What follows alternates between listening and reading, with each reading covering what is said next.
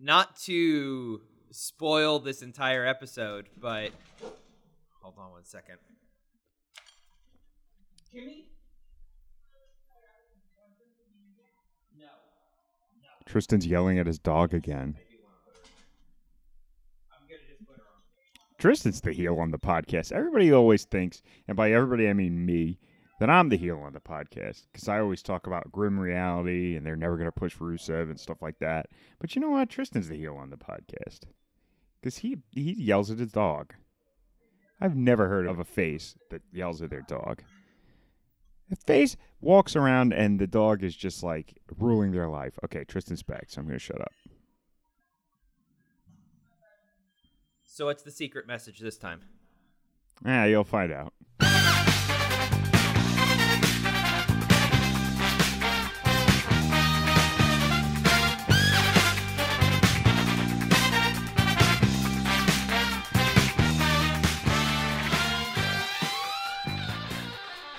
I'm Tristan Marsh. I'm Alec Basio. Welcome to What's NXT. We're super excited because last weekend we were at Takeover Brooklyn 4. Yeah, man. It was great. It's becoming our tradition now. And I'm going to see if I can get you to go to that stupid TNA show in October. Yeah, I mean, okay. It's our tradition to go see wrestling shows now. I'm more excited for whatever they're going to call the takeover before WrestleMania because yeah, that's, that's going to be, awesome. Uh, that's something we're gonna have to. Uh, I hopefully that's something we can get on early enough to really just grab some good seats.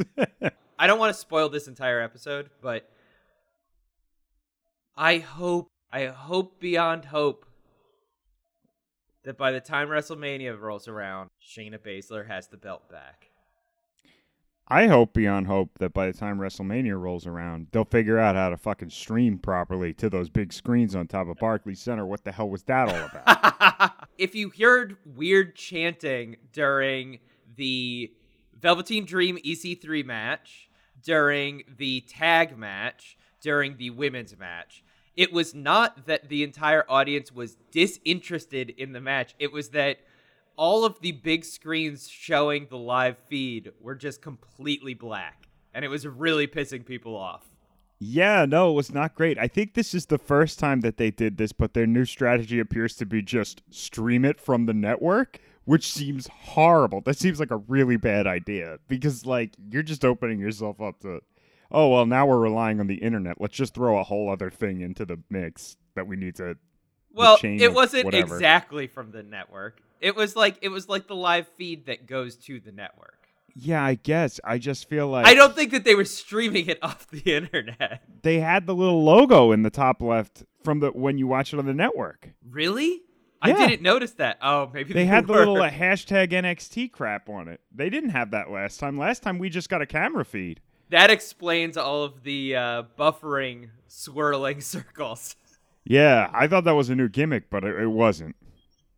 We didn't have great seats this time, Tristan, and I I, I feel like it's because we didn't jump on it fast enough. I want to Oh. be I want to be on the floor level next time. We didn't jump on it.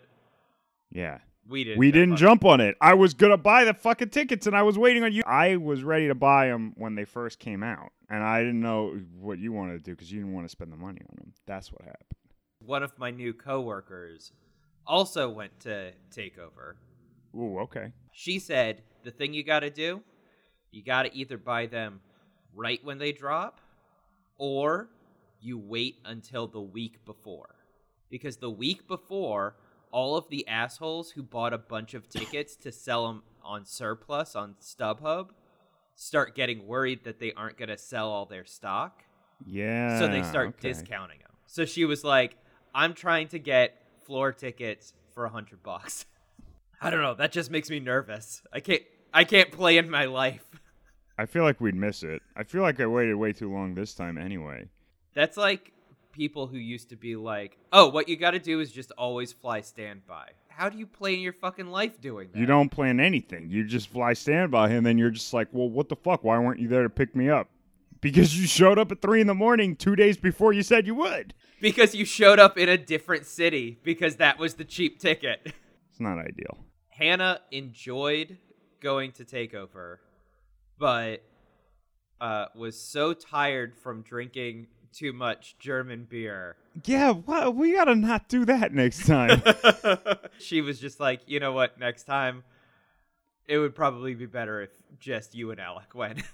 All right. Well, I think Emily's still gonna want to go because I think she was super into it. Like when you see it, it catches you. She wanted to talk about it after. Before we get into our thoughts, what were her Yeah. thoughts? Oh, I wrote them down so I remember them clearly. Um, so I think her favorite match of the night was either Ricochet Adam Cole or Shayna Great Baszler match. Kairi Sane. Great match. Yeah, I would say those are either those are my contenders for match of the night too. They're fighting with each other, and I think Ricochet Adam Cole edges it out just because of the ridiculously insane coordinated crap that they pulled. For me, Kairi Sane Shayna Baszler edges it out. Okay, yeah. I but I'm just saying for me, this was a big hurdle to overcome. To be I like, see. oh, flippy shit is my match of the night. and it was. Um, but she loved that. She loved the, the women's match. She liked Shayna way more than she liked Kairi. Uh, which I Of think is pretty obvious because Shayna looks like a monster who can destroy you, and Kairi looks like a, an anime character. She said that she's not surprised wrestling nerd guys like because she looks like an anime character.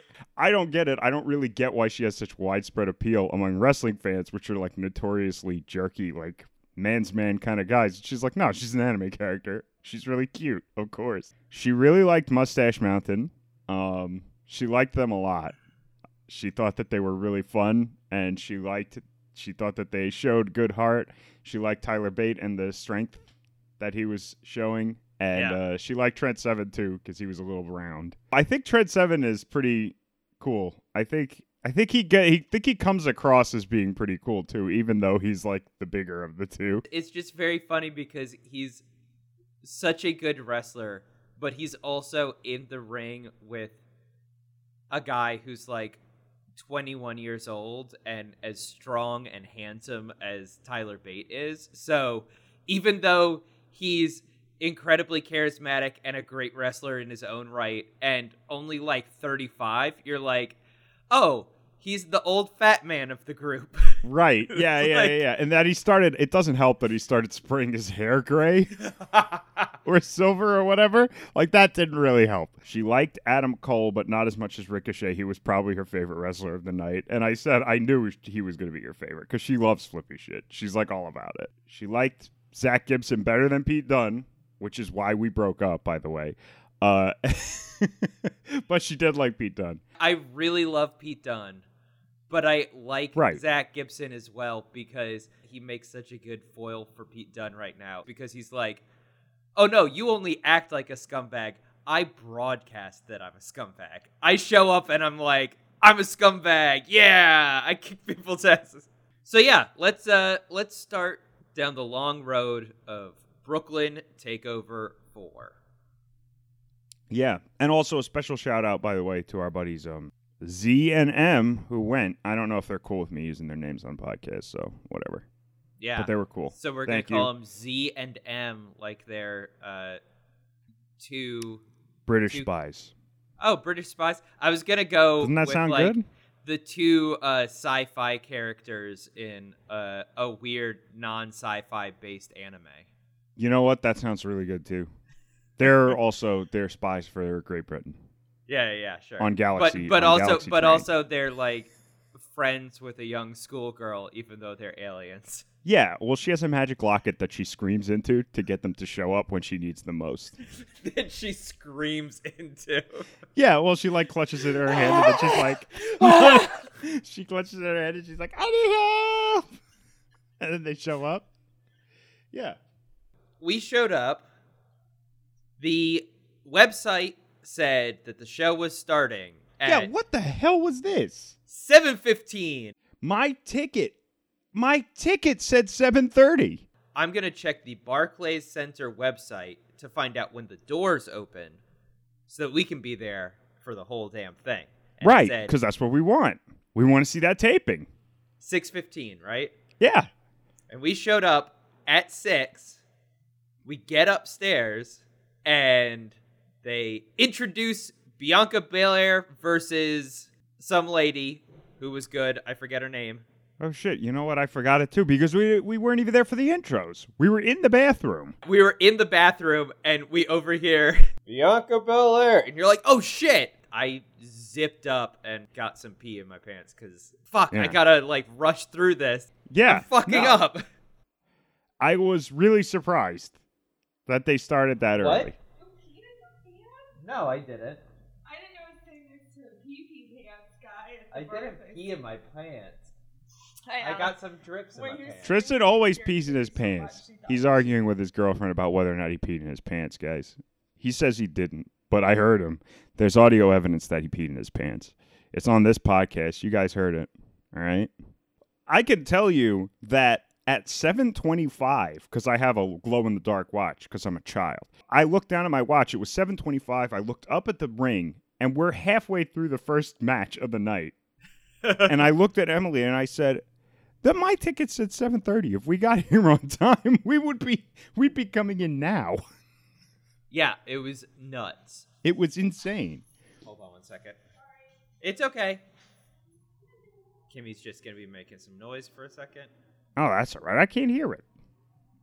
They won't hear it. You know, on YKS, you always hear that dog clicking around. That's true. And that's fine. That's a great podcast. you fuck. That's probably the best podcast I'm listening to right now, and I'm laughing at it in public, and people look at me like I'm nutcase. Why don't we not talk about wrestling for the next 45 minutes? And then talk just- about wrestling for like 20 minutes. Yeah. That's I can easy. Call, I can call you fat and you can get angry at me. yeah, well, then I'll call you fat, though. See, it doesn't work. Is one of them not fat? Oh, it doesn't work? Are we uh, talking about your prick? yeah, that's really good. That's exactly what I. Yeah. That's exactly what I expected. I want to know who the fuck this other lady was. Oh yeah, that's true. That's good. Well, it wasn't Sarah Logan this time, so we know that. Because because she was like actually fucking cool. She like she. I think she's going to be in Mae Young. I'm not sure. Deonna Purrazzo. Is she going to be in Mae Young? I feel like she is. Well, one of the autocompletes was Deonna Purrazzo signs with NXT, so she is in NXT. Good. Oh, she she was uh, wrestling in Women of Honor for a bit, Oh, good. But um oh, and she likes pit bulls. Okay, so I Well, that's I really awesome. oh my goodness, she posts a lot of photos of pit bulls. Oh, that's cool. I like Pipples. This is maybe the one dog I kind of would have. Unless Emily just wants to get a dog, and then I'm probably just stuck with a dog. So Deonna Purrazzo is right up there with my favorite wrestlers now. Right, because she has a dog. um, no, it doesn't look like she even has a dog. It looks like She just likes dogs. Walks through dog parks taking photos of dogs. Oh, so she's a creep, and you love that. yeah, Tristan, yeah. you are the heel. You're the I heel of the the heel. podcast. You're the heel of the podcast. It's got to be. Alec, I'm a good guy, and I know I've made mistakes in the past, but I'm going to set them right. Correction. You are the monster of the podcast. She was great. yeah, she was good. And I thought uh, that match was really fun, even though we came in halfway through almost. Because I think it was like an eight minute match. Yeah, and it was also really hard to get invested because obviously while we're trying to watch it, we're also like settling into our seats and like And getting up so people can walk in front of us. it's the EST of NXT. Yeah. Well, we got some. Ch- they got some chance in for her. Our section was kind of fun. We always talk a little bit about our section, right? Always, as if we've only, as if we haven't only done this twice. But our section was kind of fun. The guys behind us were a lot less polished than they were last year. Last Yeah. year they had different jokes for everybody. Last year they were hilarious. They called Lars Sullivan Oney Lorcan. they were great. Last year they were hilarious. This year, this guy had five rotating jokes, and it started wearing. Whenever somebody got put in like a stretch muffler or something, he would go, "Oh, who's your yoga instructor?" Oh, I didn't hear that one. He was behind you. He was. I was lucky. I was off to the side, so I didn't That hear one, it. that one happened at least like fifty times in the night. Uh, it was just like the same thing. I did like him making over. fun of the crowd, though. Like he called every NXT chant before it happened. I thought that was awesome. If you've watched three episodes of NXT, you're like, oh, they're about to chant NXT. He kept saying like the "You deserve it" chant was going to come, but it never did. No, no, no, no. we no, never. I don't think we ever did a "You deserve it" chant. No, we didn't. Kairi Kairi Sane didn't get the "You deserve it" for the belt, and we also didn't get any ironic "You deserve it" chants. Not when Ciampa got smashed up a billion times, million times, whatever. We never got that, but we did get some interesting chants during the uh, Baszler uh, match. We got a lot of "You're white trash, Shayna." From this guy behind us who kept shouting and screaming. Oh, the guy He behind hated, you like hated all her. the way behind me, but he Yeah, was yeah. like up in the rafters, and I could still hear him. He was he hated her. He was, yeah, he was doing those kinds of like personal attacks. He wasn't Yeah. like you. She suck." is He was real like, heat with him. yeah, yeah. It's great. You ran over my dog, Shayna Baszler. Fuck off. Shayna Baszler, you piece of shit. My my fucking uncle still can't forgive you for killing his wife. we also got some very disingenuous chants during the Shayna Baszler match. oh, that was just people being dumb heel heel guys. That but that wasn't in our section. I I have to say our section was pretty good. If our section had started chanting "You can't wrestle" at Shayna Baszler, I would have gotten into a fight. No, yeah, we would have gotten up and started some shit. You don't leverage that chant at, at uh, Shayna Baszler. She can certainly you wrestle. you leverage it at somebody like a Kona Reeves. Yeah, who can't it's wrestle. Funny. But yeah, the idea is he probably can wrestle. He's just not. Yeah, yeah, yeah. And yeah, but yeah, for her, it's like she could definitely wrestle, and she is wrestling. Um, I did like the guy behind you. He had one really good joke when the screens were out, and it was during the EC3. He was like, "I am in the top, top fucking row."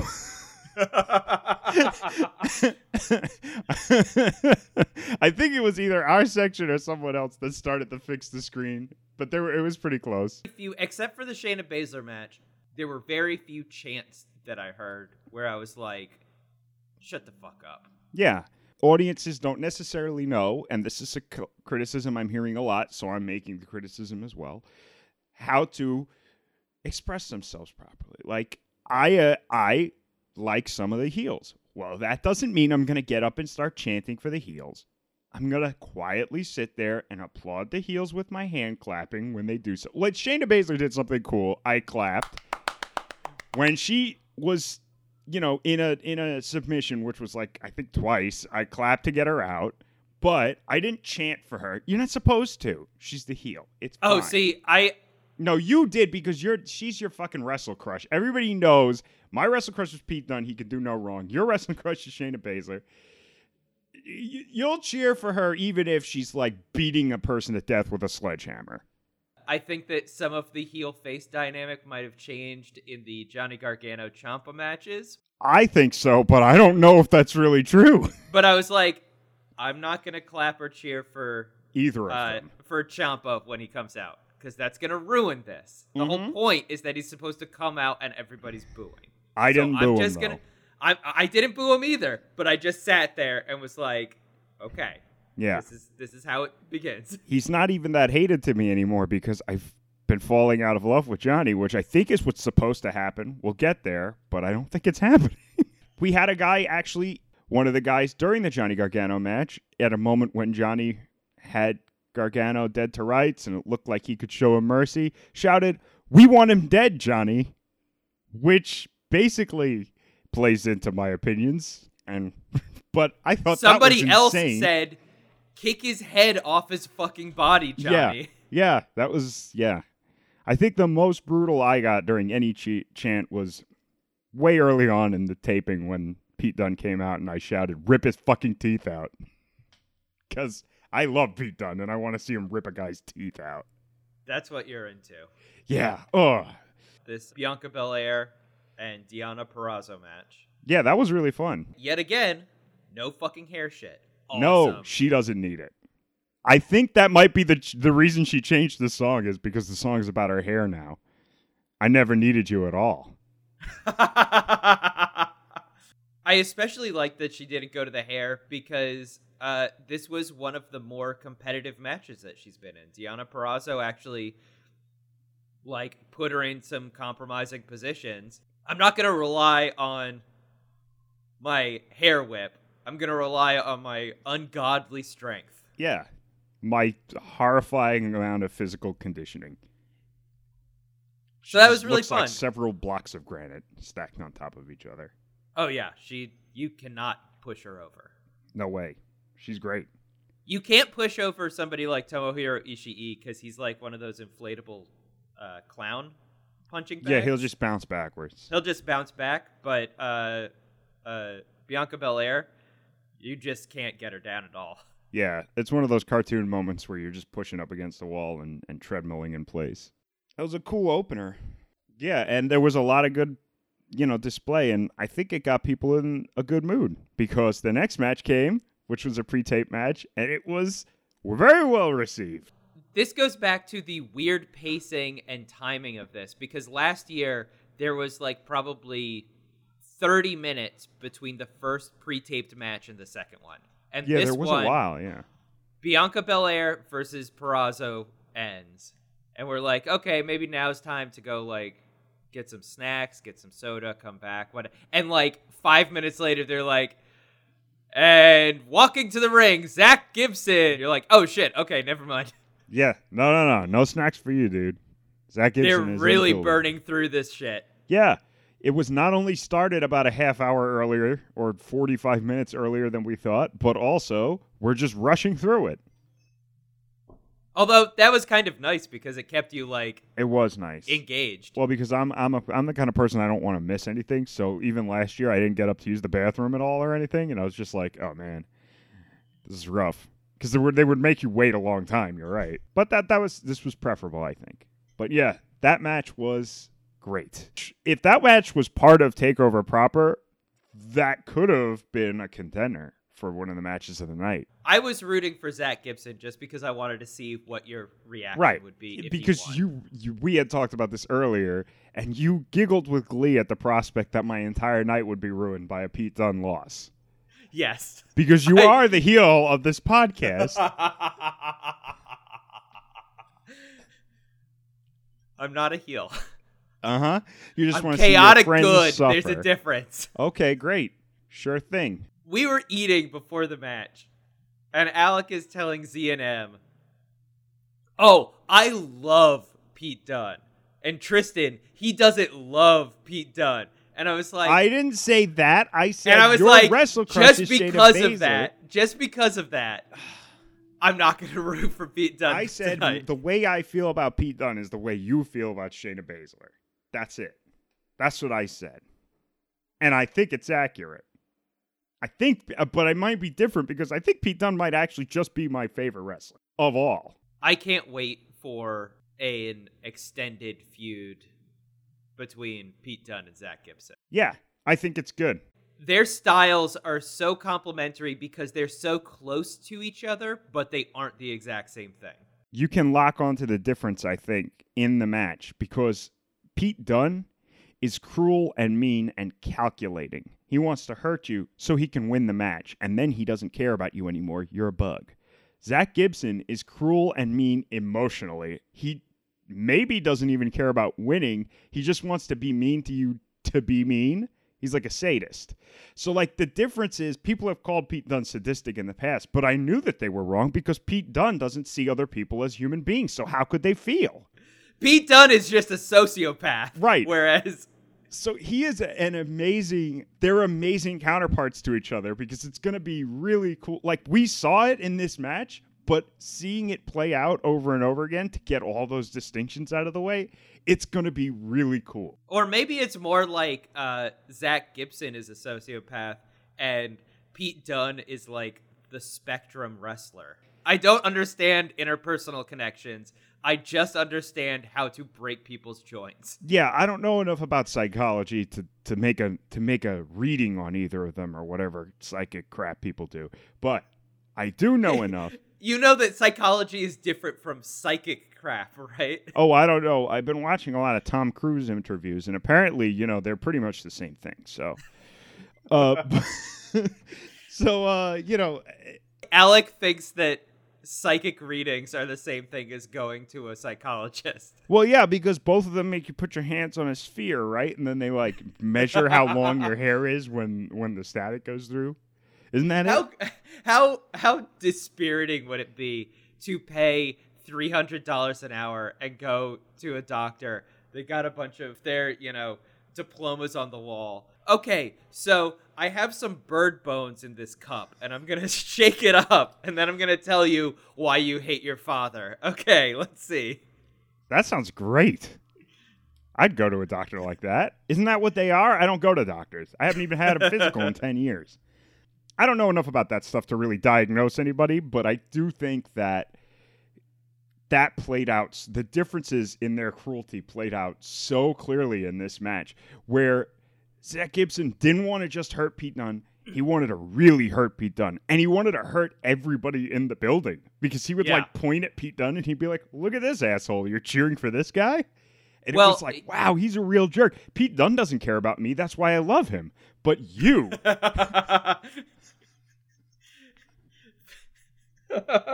yeah, Pete Dunne is the bad boy on a motorcycle. yeah, Pete like, Dunne is the abusive I love you. partner he's guy. like, huh? What are you talking about? I gotta go. yeah, no, it's like I love you. Then it's like, oh, that's cool. Yeah, what's that like? I've never felt love before. the reason that Pete Dunne won, obviously, most of it was Pete Dunne is amazing. Oh yeah, of course. Far and away the best wrestler in the universe of all time. But also, a big part of it was Zach Gibson was so wrapped up in rubbing the audience's nose in it that he never capitalized on anything. Yeah. He would put Pete Dunne down for good. Pete Dunne can't even get to like a crawling position. And then he would spend five minutes going, Look, I could win right now, and I'm not going to. Fuck you guys. Yeah. And then Pete Dunne would finally stand up and hit him in the side of the head. And that would just make him angry because, no, no, no. I was supposed to win. You were just supposed to let me gloat for 20 minutes. Yeah, why didn't you let me do that? You jerk. He was he was great. I did like him a lot. I like that he screwed himself because it made it look like the next time they fight, oh god, it's going to be really tough. And if he gets the belt, I won't be surprised because look at how easily he was able to utilize all his horrible cruelty to really just fuck up Pete Dunne's day. With a smaller crowd, maybe it won't affect him as much and maybe he'll actually co- focus on the match. He's like finally super focused. Yeah. kind of kind of like what happens with uh, Adam Cole where he spends the first half of a match fucking off and then finally somebody kicks him in the side of the head enough that he's like oh I actually have to take this seriously okay now it's just like Neckbreaker Shining Wizards, neckbreaker yeah. Shining Wizard, and I win. yeah. No, let's know. see how many Ushigoroshis I can do in a row before the back of your head is just paste on my knee yeah, he's uh he's pretty cool like that, and I think Pete Dunne kind of has that aspect to him as well. I don't know. We have to see what happens because he could come back next time, and Pete Dunne could just trounce him, and he could just be like, "Yeah, I learned a lot the last time we fought, and I learned you're an Yeah. idiot." Like who knows? But like, but like again, the difference is is that Zach Gibson is unfocused and Pete Yeah. Dunne is like unenthusiastic, and it's different, but it's similar. Again, like the whole story of this is these guys are almost the same person, but their differences make them completely unique. these guys uh, on Takeover were lucky that this was not part of the main show because this was an incredible fucking match. It was really good.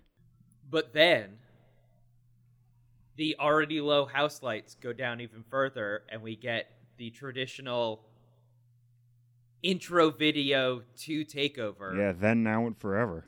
We always get yeah, then, now, I, I love. I love that I love that they actually did that. I forgot if In a they live did that event. last year. Yeah, but it's Yeah. like Ugh. this is WWE branded content, and it's like, yeah, I- I know. we know. I bought the ticket.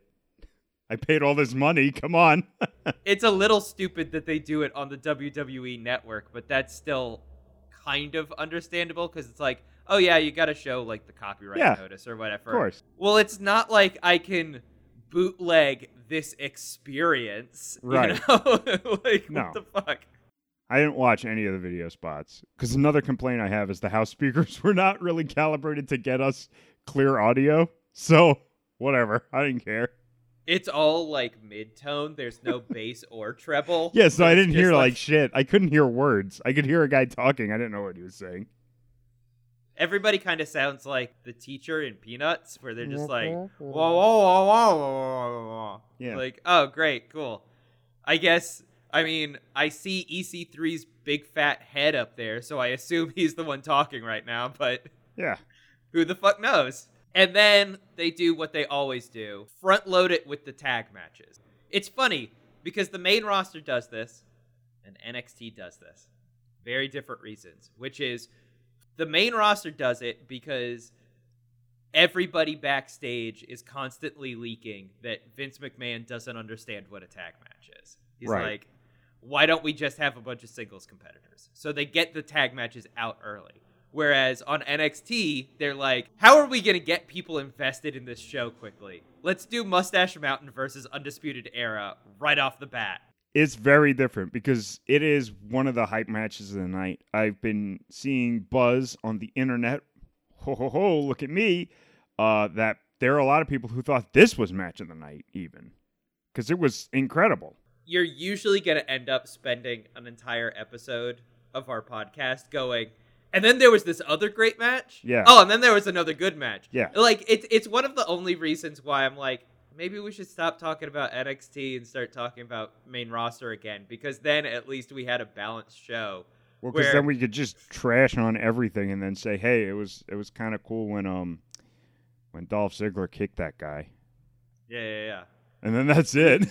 Rusev, Rusev Day. Oh yeah, Rusev, Rusev Day. Day. Yeah. mhm. Mustache Mountains, bromance getting in the way of their search for the gold. You say bromance a lot, and this is not a bromance. They love each other. Yes, but it's not that. It's it's it's Oh yeah, mentor that's right. mentee. Even though they aren't really okay, right? Okay, so let's get Trent Seven is is his dad. He's, Right. he's the father he never had. All right, so let's get into it that way. We'll get in on like I'm Mauro Ranallo, and I'll give you the backstory. Blah blah blah. They're senpai kohai mance. All right, Whatever. so that's what it is. It that's the mance that that we have going on. It's not a bromance. Also, I just hate the phrase bromance. I love the phrase bromance. I think it's great because it's so I- stupid and it means everything and nothing at the same time. Oh, how it, i- indicative of our modern society. Yeah. Yes. I'm a, I'm a huge critic of I really hate like people using language and stuff. People who like, "Oh, but it's common use to say it like this, so that's what it means now." And I'm like, "No, it doesn't mean that. I'm going to use your stupid words like bromance and I'm just going to use them for anything because it means nothing."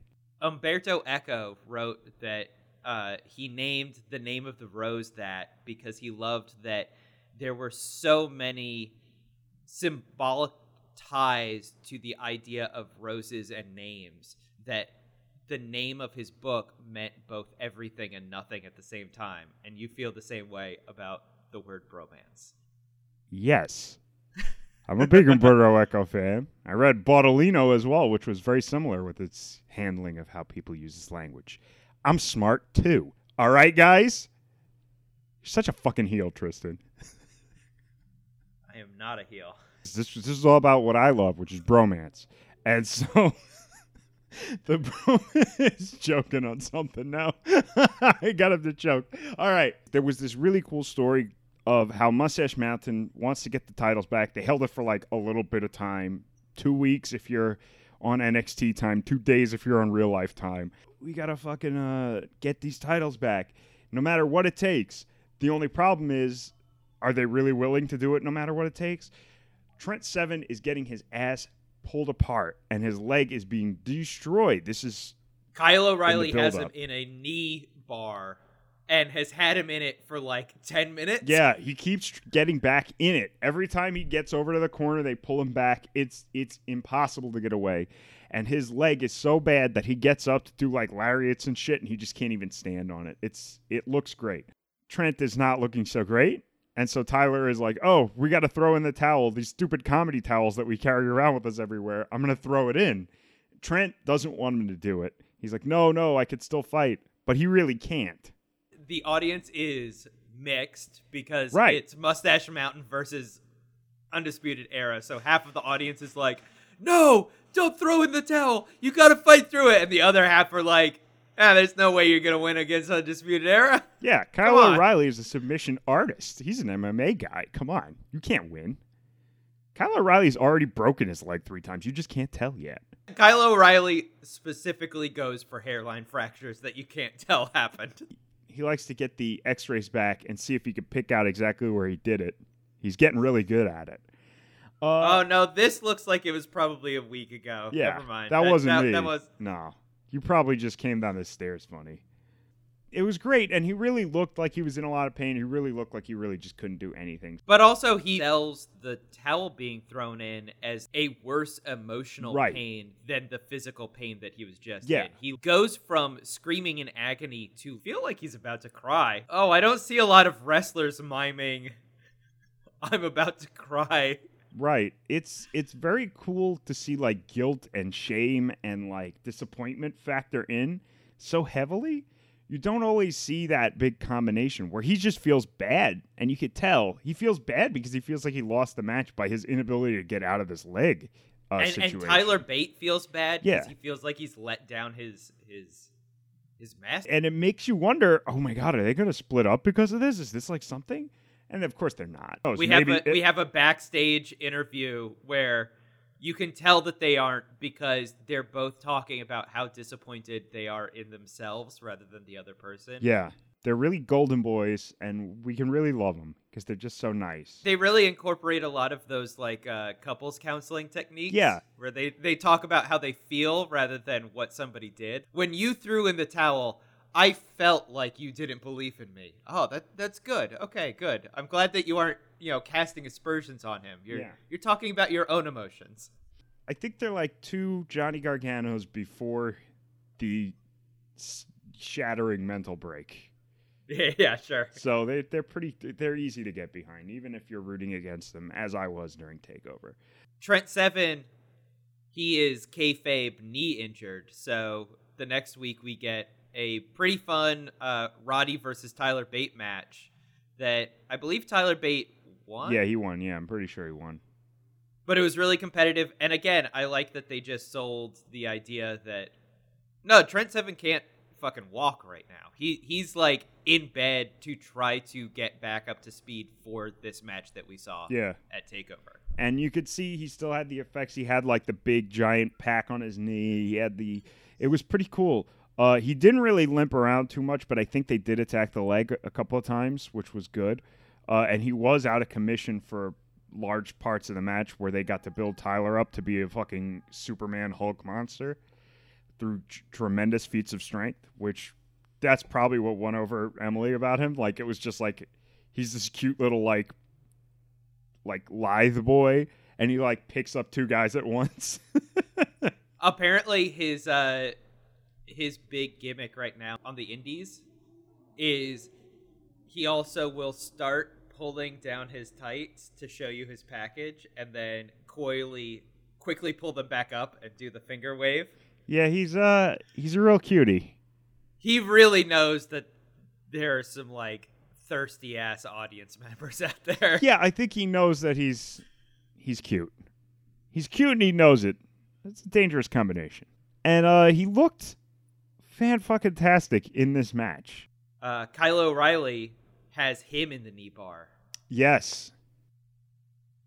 and Trent Seven, and this is after all of his feats of strength. This is after he tried to do yet again the uh, giant swing with the other guy in fireman's carry, but Kyle O'Reilly kicked out. So instead, he kept Roderick Strong in the fireman's carry, and when Kyle O'Reilly went for a knee, he scooped him up and did a double suplex. Yeah, that was which pretty was cool. fucking crazy. That was that was really cool. While he's in the precarious position, you see Trent actually has to run over to get the towel from like an attendant, and he's gonna throw it in. He's gonna throw it in. He's not gonna throw it in.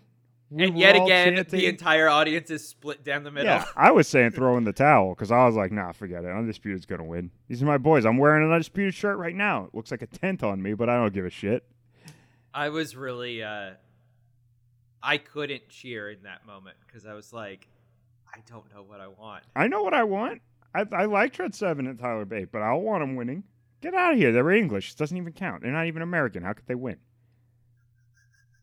Patriotism. Yeah, That's why I'm the face of the podcast. I'm like a John Cena over here, waving my American flag, saluting the troops. I walk out here every night with hustle, loyalty, and respect on my sleeve. That is a credo I have adopted from the men and women who defend the freedom of this country.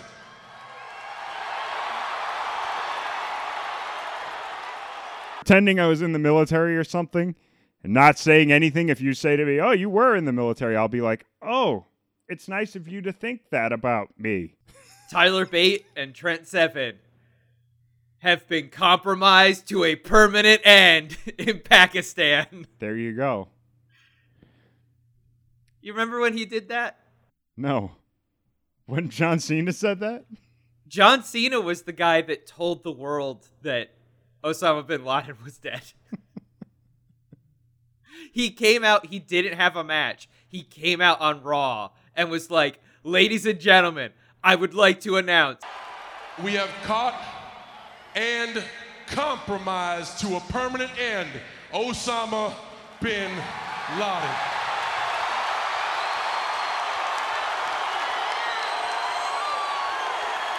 and everybody started cheering. But I feel damn proud to be an American.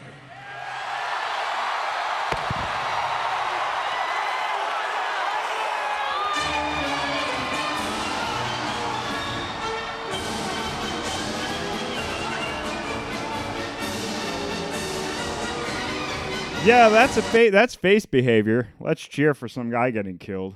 Even though, yeah, no, I know that was a controversial statement to make. Yes, he was a huge villain. He's burning in hell forever now, whatever. But That video is going to be a part of like our version of like Hitler documentaries when they show the Nuremberg rallies. yeah, Look at how crazy they were that like that we got revenge finally. this big muscle bound goon walked out into a fucking wrestling ring and then like stirred up their, you know, xenophobic fervor. Yeah.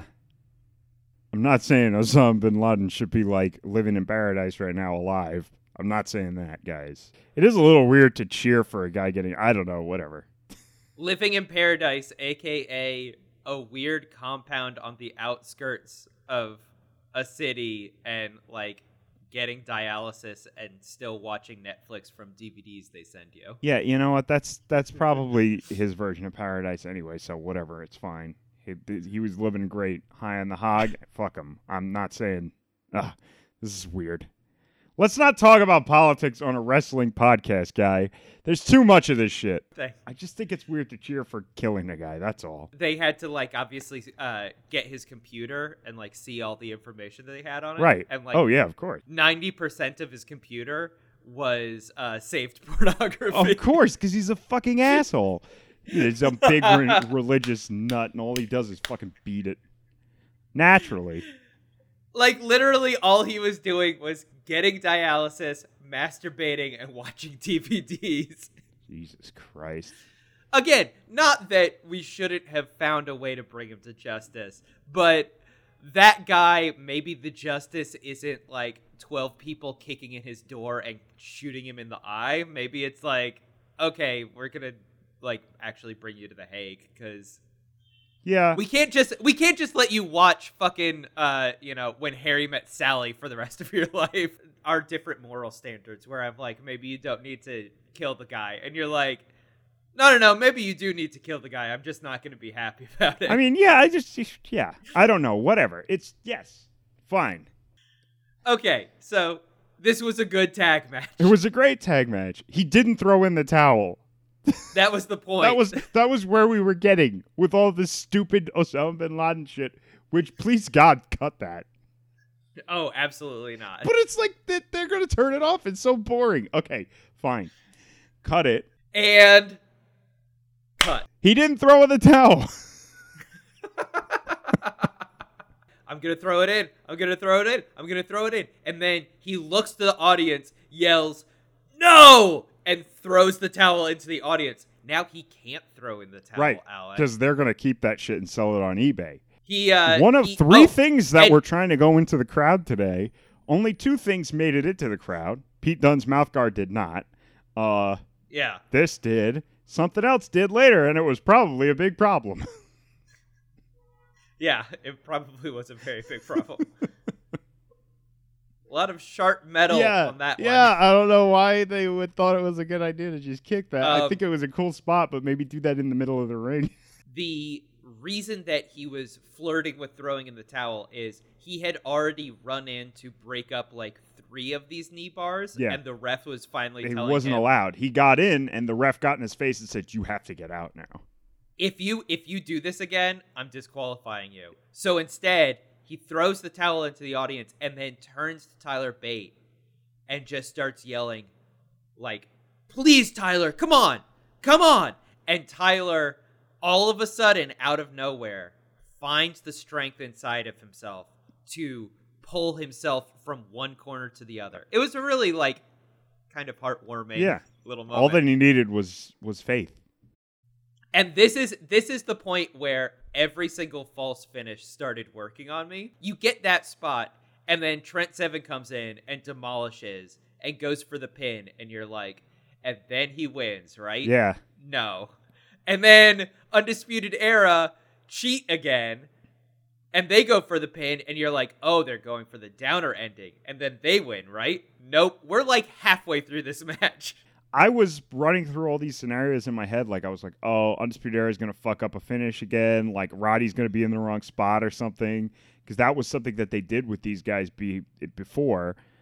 and I always sure. wondered because it's like when Roddy came in, it's like, hmm, interesting. Like I know he's taking the place of Fish because Fish is injured, but they're they're they're always teasing like this whole like they have great chemistry, but they don't necessarily work the best together in the ring. And I was wondering if that was going to factor in. It did not. They just a tons of like really close stuff. I don't usually like false finishes at all, but I was like you. I was just like, okay, well, it's the end. Because after that big emotional catharsis part, you're just like waiting for the end because it's going to happen now. But it turns out that the story isn't can Mustache Mountain overcome these hurdles and find it within themselves to win. It's can Undisputed Era stop relying on cheating and actually get a clean in the middle of the ring win, which is what they finally do. Yeah. Wait, so they've been cheating this entire time, but now they did just good wrestling and they won, and you're like, oh yeah, that's kind of their story, isn't it? That's always their story. Yeah, they just always want to cheat, but they don't need to, and it's usually them cheating that fucks them up. they're the kid that could get all A's if they studied really hard, or could get all B's if they just cheat. Yeah, And they're like, I'll just get the B's, baby. that's right. I'll get high after school. This is gonna be great. Yeah, I definitely see that in them, and I think it's really cool. I think it's part of the reason why people love him so much, and I think the other part is just Kyle O'Reilly. He's just amazing, and uh, he started he started doing that uh that chimpanzee walk. yeah, he's pretty. He's pretty cool. He's just a cool Yeah. nerd. Yeah, that that's a cool guy. Yeah, I don't know. For some reason, he makes it work. People think he's cool. Trent and Tyler go back defeated. They're upset, but you know they're they're still friends. They still love each other, uh, which is good. Uh, and then future of the tag belts just came out from under the ring. Apparently, uh, War Raiders had decided that they were just going to lay down under the ring and take a nap for like two hours because I never saw them go in there, and I'm assuming they went in before the Bianca Belair match, which was Yeah. at that point it was it was almost a full hour ago. They came out from under the ring. They smashed the fuck out of Undisputed Era. Emily was super into it. She was like, "Wow, these guys are awesome." I do love my my my big burly boys. Yeah. But I gotta say, um, this is exactly what happened with the tag belts last Brooklyn with Undisputed Era. I guess maybe there's a little bit of like thematic Yeah. interestingness there. I don't know. I've kind of seen Well, the new guys show it- up and demolish the the winners Yeah, but it was kind of a bit too often. it was kind of interesting because last year it was a surprise. That was the first appearance of the Undisputed Era. Period. Like they, we had never even seen them. We didn't know they were signed or anything. we didn't know that they were the Undisputed Era. yeah, they we were. thought they were just redragging again. yeah, yeah, yeah. and you know it was just going to be like like when i thought i thought that I'm probably sure you could go back a year ago and listen to this podcast and you could hear me saying, "Oh, it's going to be great. Adam Cole and Kyle O'Reilly are going to have a great feud." Because that's when I saw them. I remember the only Ring of Honor shit that I ever really watched was like Adam Cole hating Kyle O'Reilly's guts, and they fought all the time. We weren't doing this last year. We weren't. Well, I've been talking to you about wrestling for way longer, so I just assumed our our like weekly hanging out and talking about wrestling or monthly or Oh whatever. yeah, we've we've been recording those conversations for like the past two years. Yeah. But that's only because I'm a weird Richard Nixon like figure. Yeah. Well, I get the tapes so I can listen to them because I love hearing the sound of my own voice. I actually have the big tape deck under under my my desk. Yeah, it's fun. It's fun when you go to Tristan's house. He's really nice. He's a great host, but you do have to sit really still so that the mic that he places right in front of your face picks up everything you say. The missing eight minutes of our wrestling podcast. What was said? I'll never tell. Yeah, uh, probably something about Osama bin Laden or something. oh no, that's staying in. I've already Jesus told you that's Christ, do not. Put that. That was so long. I'm staring at the time bar while we're doing it. I'm like, this is to kill. If anybody's listening to this after, I'm so surprised. No, I'm done. I'm done talking about Osama bin Laden. I'm done talking about him. We're finished talking about him. This is a fucking wrestling podcast. This whole episode is going to be about Osama bin Laden. Jesus Christ. Well, when the War Raiders came out, they beat them up. It's definitely apparent that they're going to win. I mean, come on. The only way this is they're not going to win the tag belts is if Undisputed Era is able to politic their way out of matches with them for like three months, which I might be pretty cool to see as well. No, no, no. We're gonna give uh, we're gonna give Street Profits a shot. Or it's like, Come on, they they've been around longer you know, than you have. Roddy has to go home, and Bobby is injured still, so no one can fight you.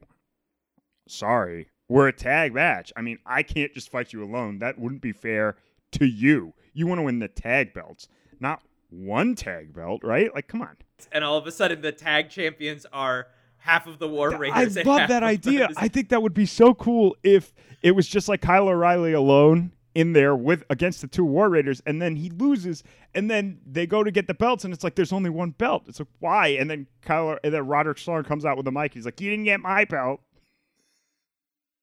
and then they have to defend. It's like Rowe and and O'Reilly, and they have to defend the belts. I'm really excited to see the War Raiders have some matches. I also think it just fell flat because the previous match was so good that them coming out and kicking Undisputed Era's ass, I was like, okay, yeah, this is this is back to normal wrestling shit, and I've just been on like a high of really great storytelling. Speaking of great storytelling, I believe after that the Master showed up, right?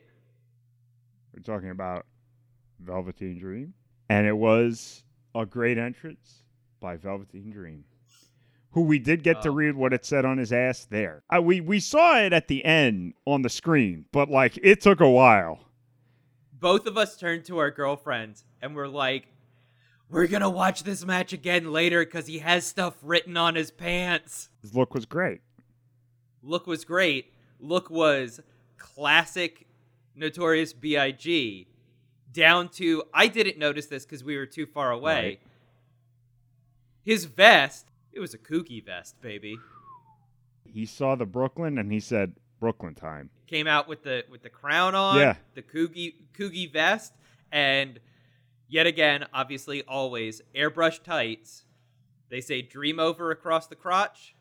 They say "Notorious" D R E A M down one of the legs on the butt. Call me up, Vince. Call me up, Vince. Uh, Like, obviously, we don't want him to be called up. yeah. I'm afraid I- he's I- gonna job it out for years.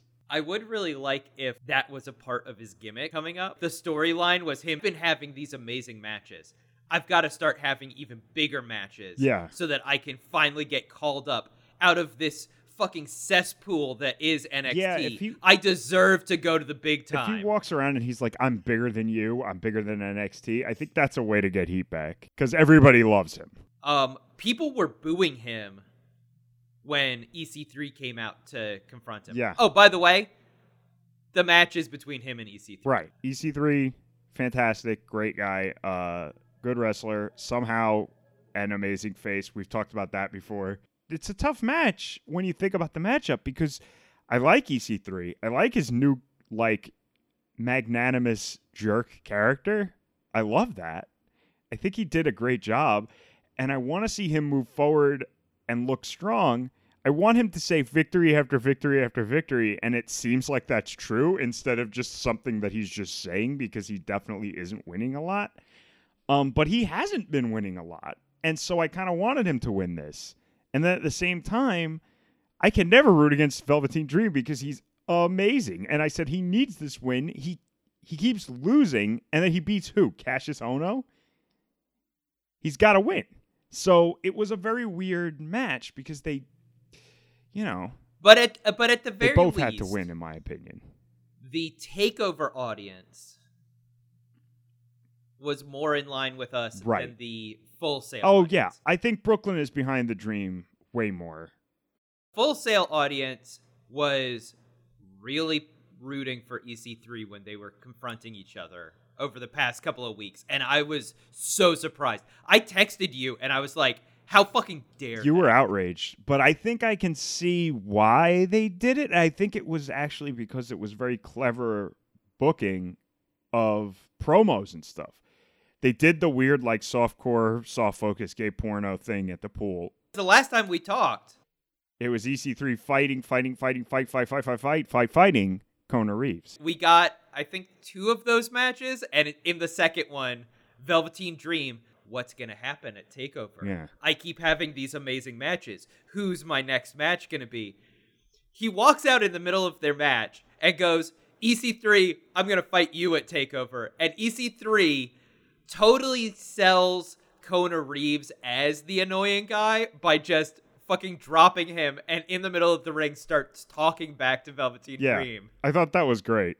Oh, this this feud is over. Yeah, Fuck he's just guy. like this. I'm done squishing this bug. Uh, I'm looking at you now. when they do that to somebody that you think that they should be truly building, it's annoying. But the nice thing is, part of this guy's character is he thinks he's amazing and he clearly isn't. Yeah. So having EC3 do that isn't selling him as a wrestler, but it is selling his character. Why wouldn't I be paying attention to Velveteen Dream now? I love that. I thought it was really good, and I think it's going to do really good things for Kona too, because he's going to go completely batshit crazy from this and get super angry and turn into a fucking obnoxious weirdo even more. the more we can damage Kona Reeves' ego, the better his character is going to Yeah. to Let's see how many jackets he comes out wearing next time. Be. Maybe a hat, maybe two hats. It's also apparently all based on a house show that nobody saw in Royal Albert Hall, except everybody saw it because it was big. But I didn't see it because it was a house show, and I'm above that. it wasn't a house show. It was uh, the NXT UK Championship that happened. Oh, I didn't watch that either. I'm above that. America, USA, Oh, USA, okay. John Cena, Osama bin Laden, et cetera,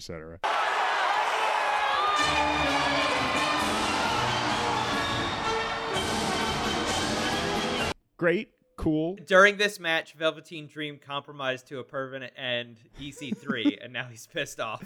Yeah, he says, uh, you know, somebody can't get Royal Albert Hall out of their mind, and it's like, really? I think he's just killing Kona Reeves right now, but sure, I guess.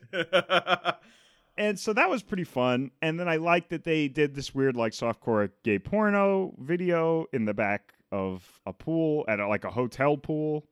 It's supposed to be his house. It wasn't. Uh, it's supposed to be his compound, which they also call his experience, which I love. I love that he calls his mansion his experience. Like, come to my experience. Now, if it really is his experience, that's great and all, but normally you don't put like foot markers on the side of your pool if it's your private pool. That's pretty much a dead giveaway that this is just some hotel, right? Like, I really love what they do with the Velveteen Dream.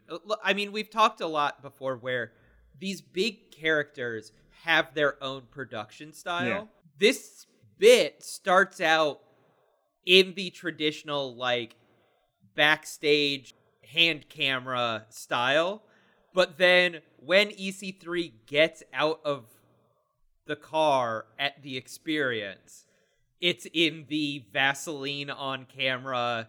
Everything is like very steady, uh, Velveteen Dream style. And I was like, oh, that's perfect. That's so great. Like, he has literally driven from one production style to another. Yeah, it, it's pretty good. They did a really good job on the package, and um, they did a really good job of making Dream look like a dum dum.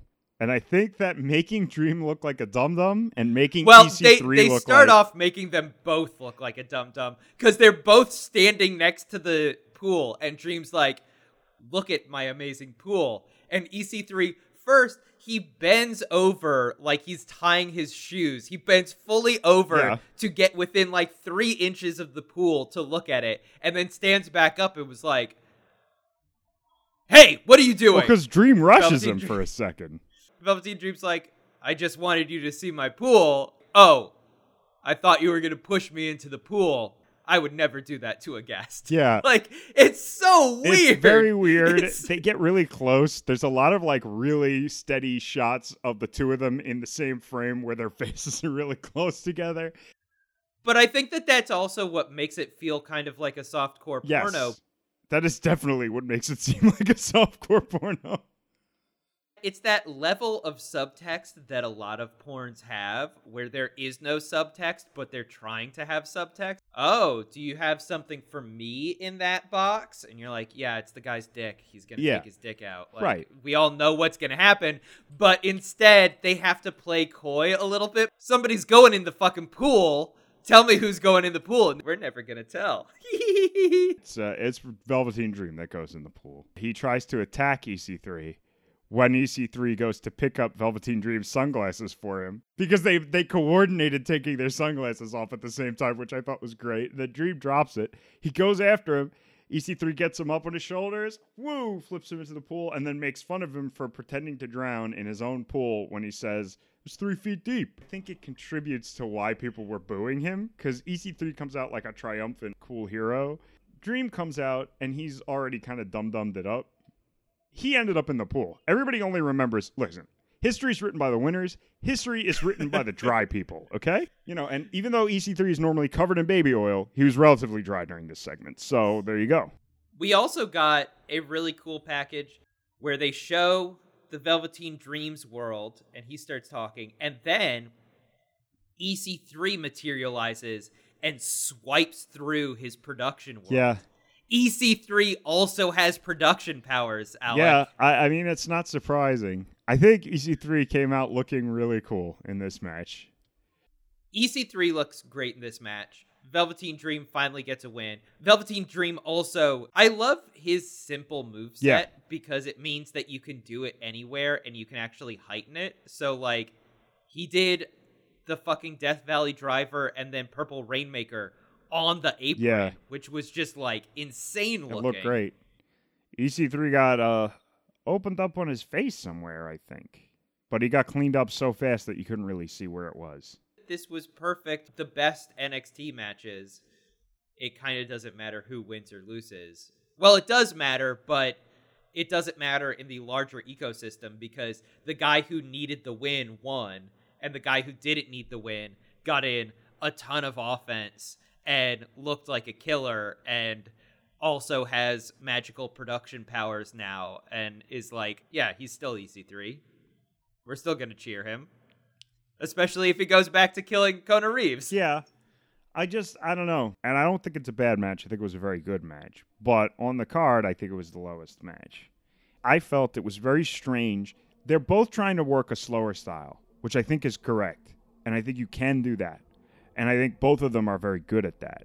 EC3 can do traditional wrestling like crazy because he's got a really good handle on it. And Velveteen Dream is homegrown at the performance center, so he knows exactly how to put on a slow, uh, good, you know, high quality, like everything means something match. Every time you hit somebody, it means something. He has that like late 80s kind of style yeah. where his in-ring style is very plain but flexible and most of it is about his fucking character. I think when he does like a jumping double axe axe handle from like the second rope, he just looks like he's straight out of like 1989 or something. It, it he he basically is our version of Ric Flair, where it's like he does the jumping axe handle, and you know he doesn't need to do any flips because the second he gets on mic, he's cutting amazing promo.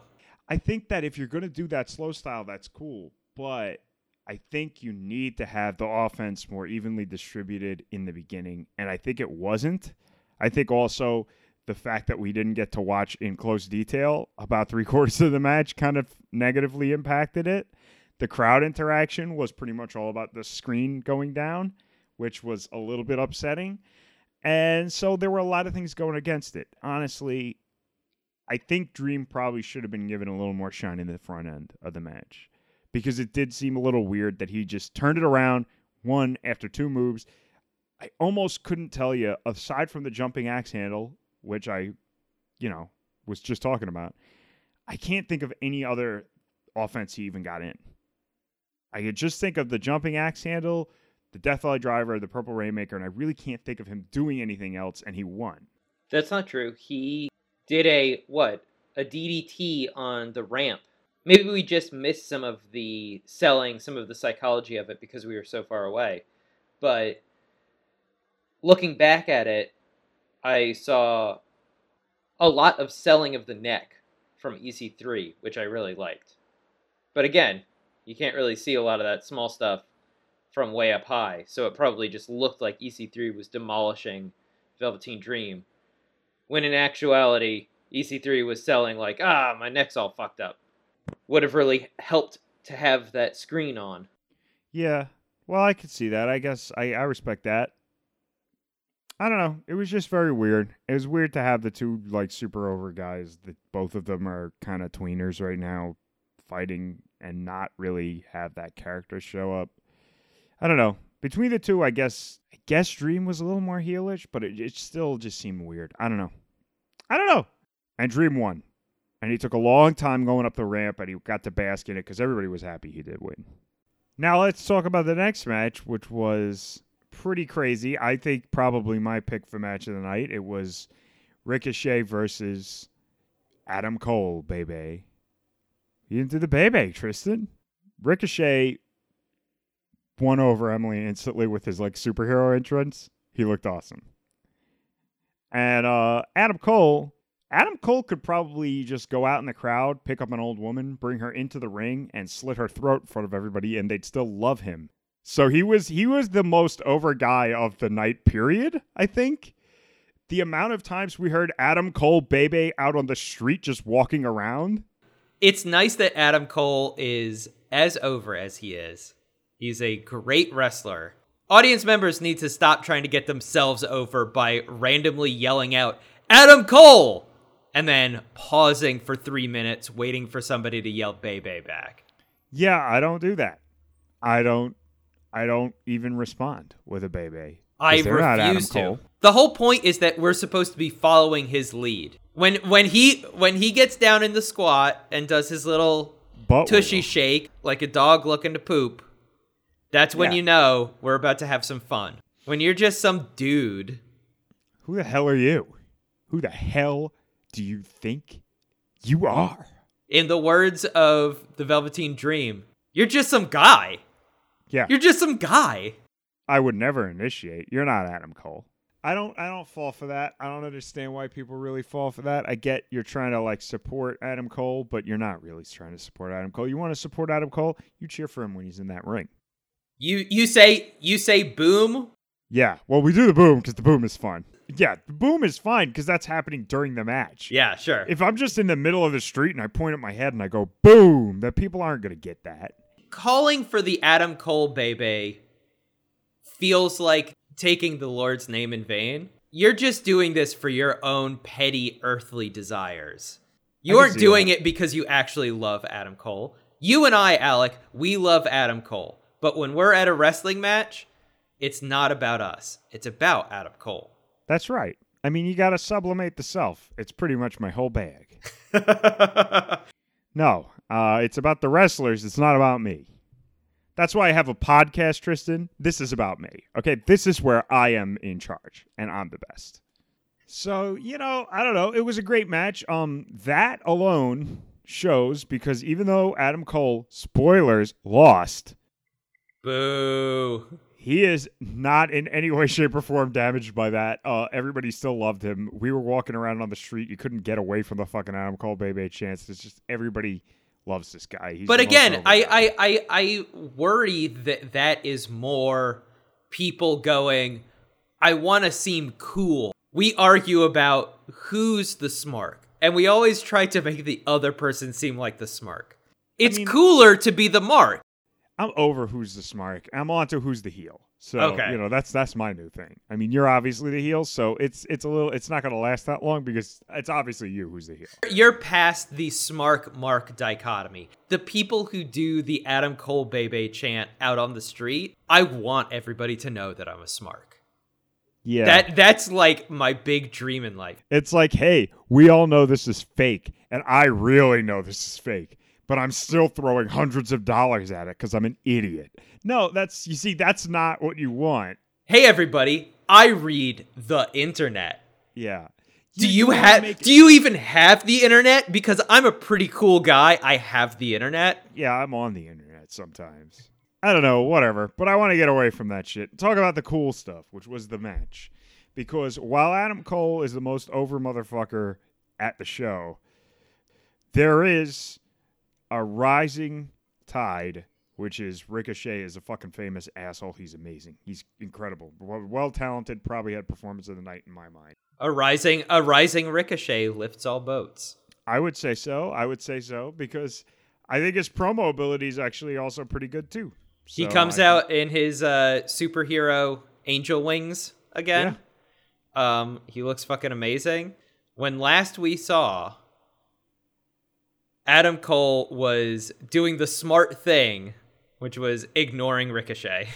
Yeah, Adam Cole knows what it's like to work in a professional environment, and he realizes that you know if you want to keep your title, you need to, you know, fight people you can beat Yeah. and fight, you know, infrequently and win. And so that's what he's been doing. Ricochet calls him out on that, and everybody is with Ricochet in calling Adam Cole a coward. really he should have called Adam Cole like a self-important middle manager because Yeah. he had just been like I'm giving this young guy a shot and then when Ricochet challenges him his response is functionally the wrestling equivalent of excuse me have you seen the sign up sheet in the hall outside of the employee lounge you put your name on that sheet and then you get a challenge okay i don't like we have we have rules here ricochet Yeah, I'm not the booker. have you been seeing the employee memos I've been emailing everybody every week? I don't think you have because I requested that you respond when you had read it, and I never seem to get a response from you, Ricochet. Yeah, he's he's definitely uh he's definitely a weenie and a cool weenie because everybody loves him. I mean, it's possible. You didn't know before you watched wrestling. Is it possible to be a cool weenie? Yes. Adam Cole, baby. Kyle O'Reilly. Yeah. Oh, Kyle O'Reilly's a totally different kind of weenie, but yeah, absolutely cool. Very, weenie. very cool weenie. really cool weenie. So yeah, you could totally be a cool weenie. It's uh, it's fucking uh, it's fucking wrestling, dude. Adam Cole told Ricochet he hides behind no one as he stood over his beaten up body, surrounded by friends who beat him up. Yeah, yeah, yeah. I don't like- hide. I don't hide behind anyone. I don't hide behind the uh, belt. Kyle O'Reilly. Yeah. I don't hide behind this. That's in between us. A really good job as far as getting people to boom as a heel. Adam Cole is the irony wrestler. Yeah. Everything about him is built on him doing one thing and while he's doing it, talking about how he's not doing that thing. it's only fitting that in the cradle of irony as cool thing, Brooklyn, he is cheer. Ricochet, though, does put on a great match here. I'd say Adam Cole and Ricochet together. The story of the match I thought was really cool uh, because it was Adam Cole is a coward, but he's also a super genius. He can see everything coming. He knows Ricochet's moves, and he gets out of the way. He kicks Ricochet out of stuff. All of Ricochet's moves are so flamboyant that it Yeah. like gives Adam Cole a minute and a half in air to react to shit. Great moments where he kicks him in the back of the head in the middle of a flip, My pick for spot of the night. does a like backbreaker out of a flip off the ropes. My second great. pick for spot of the night. yeah, it was uh for it was a really spot heavy match. It was really flippy, and I was really surprised how much I loved it because I thought that it really did tell a story. Ricochet powers through everything. Ricochet has the will to be the champion. Ricochet gets kicked in the back of the head, drops like a fucking dead corpse mid out of like he gets he's midway through a moonsault, gets kicked in the head, and literally just looks like a dead body in a video game, just falling on the Adam Cole. DDTs him also Yeah. right out of that. Or maybe like I think it was an Ushigoroshi right after that. And he gets all this shit really, really well acted. He's really looks like he's fucked up. There's a point which I think was really cool where he's about to get Shining Wizarded in the back of the head, and he's sitting up, he's just dazed, and he's like looking around. He, he doesn't know what's going on. He's reaching out to like try and feel his way around, and he sees that there's no Adam Cole anywhere. So he just knows that Adam Cole's behind him, and he ducks down and and narrowly misses getting uh, wizarded in the back of the head. Wizard shined. Yeah, wizard shined. His wizard is unpolished after this. Ricochet really wrestles with like a ton of heart, and they were he was able to communicate that without making me get all sarcastic, like, oh yeah, no, he's just gonna do a fucking flip. And I think part of that was just because so little of his flips actually worked. So it seemed like such poor offense until it did work, and then it was like, oh my god. I can see some of that. I Yeah. will say, I wished that sometimes he hadn't gone into offense as quickly as he had. Yeah. He gets kicked in the back of the head mid flip, and then Ushigoroshi'd, and then kicks out of the pin, and almost immediately goes for his own move. Now, between all of those, he's selling really well, but like that usually is the finishing combination of a match, like the Yeah. finishing sequence. Maybe you want to lay on the mat for like a minute, just a Yeah. minute. I don't know. I could see it. I I just feel like that that's the kind of thing I would normally criticize too, but I just I felt it as I saw it as like the willpower stuff. Yeah, you on. you you really got sold on Ricochet here. I did, and I was really surprised because normally he's not really actually I've been really wanting to go his way since he showed up just because I was so impressed by the fact that he's this little flippy guy. He delivers good cocky promos that maintain that he's like certainly a babyface. He's one of those guys that I think right now we need more of that bridges the gap because he's cocky babyface. So he's not like a heel that we're gonna love, but he's also like I'm not just a dum dum that's gonna be a moron. It's usually babyface just boils down to who's dumber, but like it doesn't have to. Some of those issues that I have were saved by the mixture of the guys' two styles. Yeah, like you could tell they got together and really worked it out. If he had just been flipping the entire time, him also not responding to offense would have been annoying. Yeah, But because Adam Cole got in as much of his offense as he did, maybe there's some weird transitions every once in a while. Most of the sequences actually told that story well. The ongoing story of Adam Cole technically making every right decision, but because he works in wrestling, he looks like a weenie the entire time. and Ricochet is like a superhero through and through. He says, "I'll take any punishment and get the belt, and that's why I deserve it, and you don't." Yeah, and Adam Cole is like, no, you don't deserve the belt because you're not going to be as responsible as I am. What are you going to do when the health department shows up with this belt around your waist? Huh? Yeah. How are you going to keep this belt for a year like I plan to do? I think you could see the two conflicting ideas coming across. And I think no moment really better exemplified that than when he was going for the senton on Adam Cole. Adam Cole just rolled clear to the other end of the ring, sat in the ropes, and shook his head and said no. So, and it happened early enough that I thought that really just got people, it got everybody on board instantly so that they knew, oh, he's the smart guy. He's the guy that wants it more. Who's going to win? The way that Adam Cole got the belt in the past was by being the guy who just wanted it more. Yeah, he kept going up that ladder no matter what. And now that he's had it for a while, he's like, no, I just want to keep it now. So I don't really have this fire inside me so much as I just have my amazing wrestling ability. And Ricochet is like, well, I have the fire, so get the fuck out of my way. So now you got to wonder what's going to happen next. He lost the belt. O'Reilly and and and Strong are going to lose the belts. I mean, they're not nobody's going to keep those belts off of War Raiders. That's impossible. But what's going to happen in the interim when they still have the belts? Fish still has his bowling trophy. Oh, he'll never lose that. That's the one nice thing when you buy your own trophy, they can't take it from you. So, But Adam Cole is now the only one without gold in the undisputed era, having taken a massive loss in I'd the like middle to of see the him ring. buy a uh, soccer trophy guy, a little soccer ball guy. I think that would be a lot of fun. So then he Or can like hold something The too. baseball. Yeah, the baseball one. Bowling trophy might be good. It would actually be great if he was just like, hey guys, I know I don't have the belt anymore. He's hanging out in the lighting rig. I know I don't have the belt anymore, but I still have this. This is my bowling league trophy. So I'm still going to carry this around. And it's just a legit bowling league trophy. And then there's a storyline where somebody tro- wants him to put it on the line. And then they have a worked Yeah, game of bowling. bowling ring. Yeah, bowling match. Yeah. Kyle O'Reilly and uh and Roderick Strong are behind in the lanes holding the pins up. The ref's back is turned and they run down the lane and Yeah, kick just over a bunch of. pins. Yeah, yeah, yeah, yeah. I love it.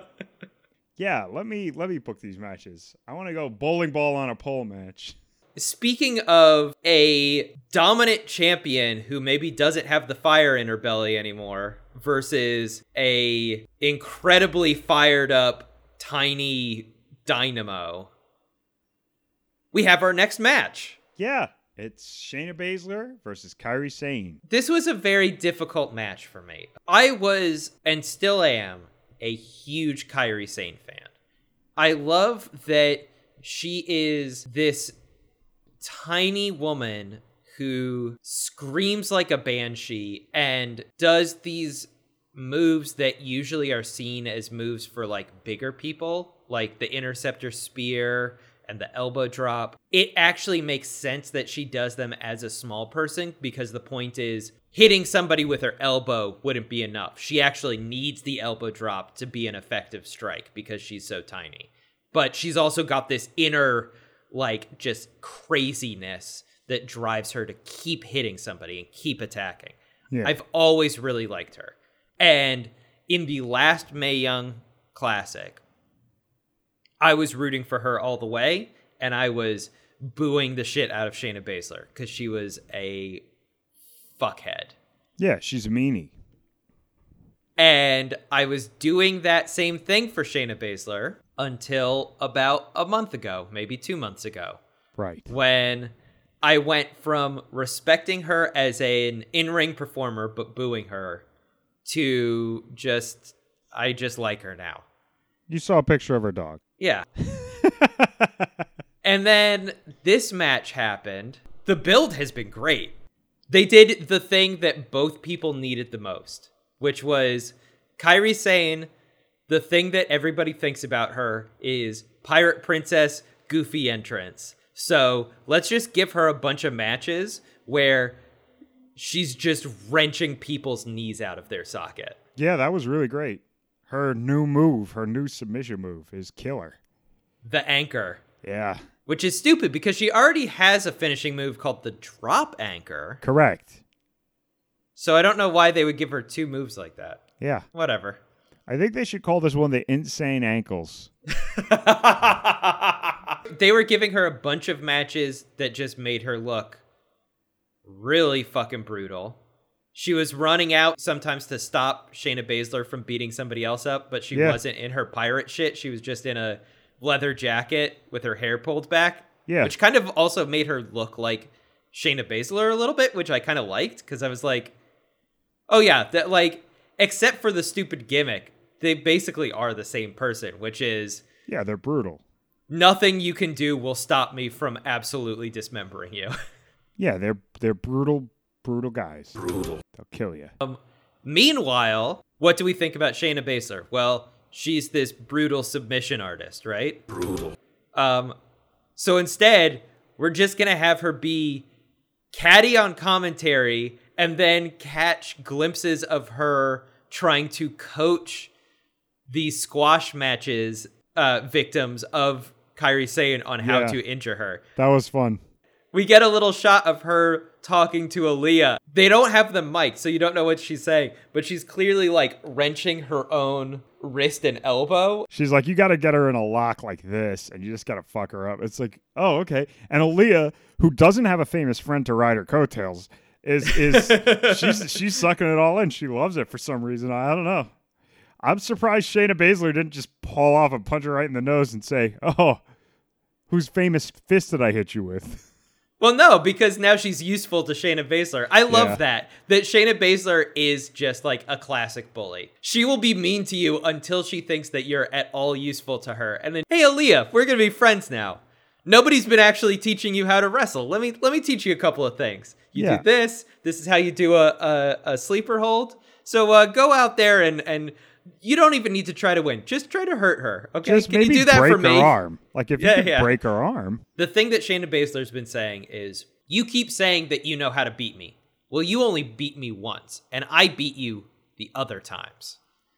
But then she wasn't enlisting Aaliyah to try to hurt Nikki Cross. She No. wasn't like everybody else. She was like, "Oh yeah, I can definitely beat this person." And this is the first time that she's like, "Maybe I do need a toady." yeah, she just picked the wrong one. I don't want I don't want the Christian mom, and I Should've don't want the Christian mom. I don't want the weird dominatrix, but uh Aaliyah, I can definitely keep you under my thumb. I think Lacey would have done a better job. The marker hasn't washed off of her hand yet, so that was a sharpie, so that takes a while. Here's the difference though. Shayna Baszler actually watches pro wrestling. If I go with the dominatrix or the Christian mom, they have enough innate skill that eventually they're going to turn on me. Don't want that to happen. So I'm going to go with Aaliyah because there's no way she's ever going to have the balls to do that. there was a lot of whiny yelling from commentary from Shayna. I love that she does absolutely nothing to mask how annoying her voice is. As somebody with a very annoying voice, I really appreciate that. Thank you, Shayna. You're finally standing up for our kind. She sounds like a real schoolyard bully that just never grew up. But she's great. I did like what she got up on the table though, and they both stared each other down. While Kairi was wrenching Aaliyah's legs Oh out. god, and she did those three drop anchors Yeah. like it was foreshadowing because that was what she was going for on Shayna at this uh at Takeover. She did like four or five drop anchors. She did a bunch. doing three elbow drops in a row is if Shayna Baszler had any moves like an elbow drop, something that Shayna Baszler would do. She would definitely just keep doing a power move like, ah, I don't give a shit. I'm Yeah. gonna just do this all night. Yeah. Fuck you. Well, it's like how she keeps cure fooding people even after they're dead. She's very well hated too. Surprisingly, the smarky Brooklyn audience Still hated her. still fucking hates her. Still hated and her. really loved Kairi Sane. Yeah, but I mean, again, I'll refer back to what Emily said. She's a she's an anime character, so these these fucking neckbeard dudes will all go nuts after her. They probably have like body pillows and shit at home. Yeah, Ronda Rousey, even though I don't like her because of her views about Sandy Hook and trans women. Oh Jesus, Sandy Hook too? Oh yeah, she's a Sandy Hook truther. Oh my God, are you kidding me? Okay, go on. Uh, she actually had a really good line because the other three horsewomen of MMA were in the audience. When Kairi Sane came out and spun her little pirate wheel, Ronda Rousey yells, "That wheel doesn't do anything. She's not a real pirate." Whoa, that was brilliant. so, Ronda Rousey breaking kayfabe.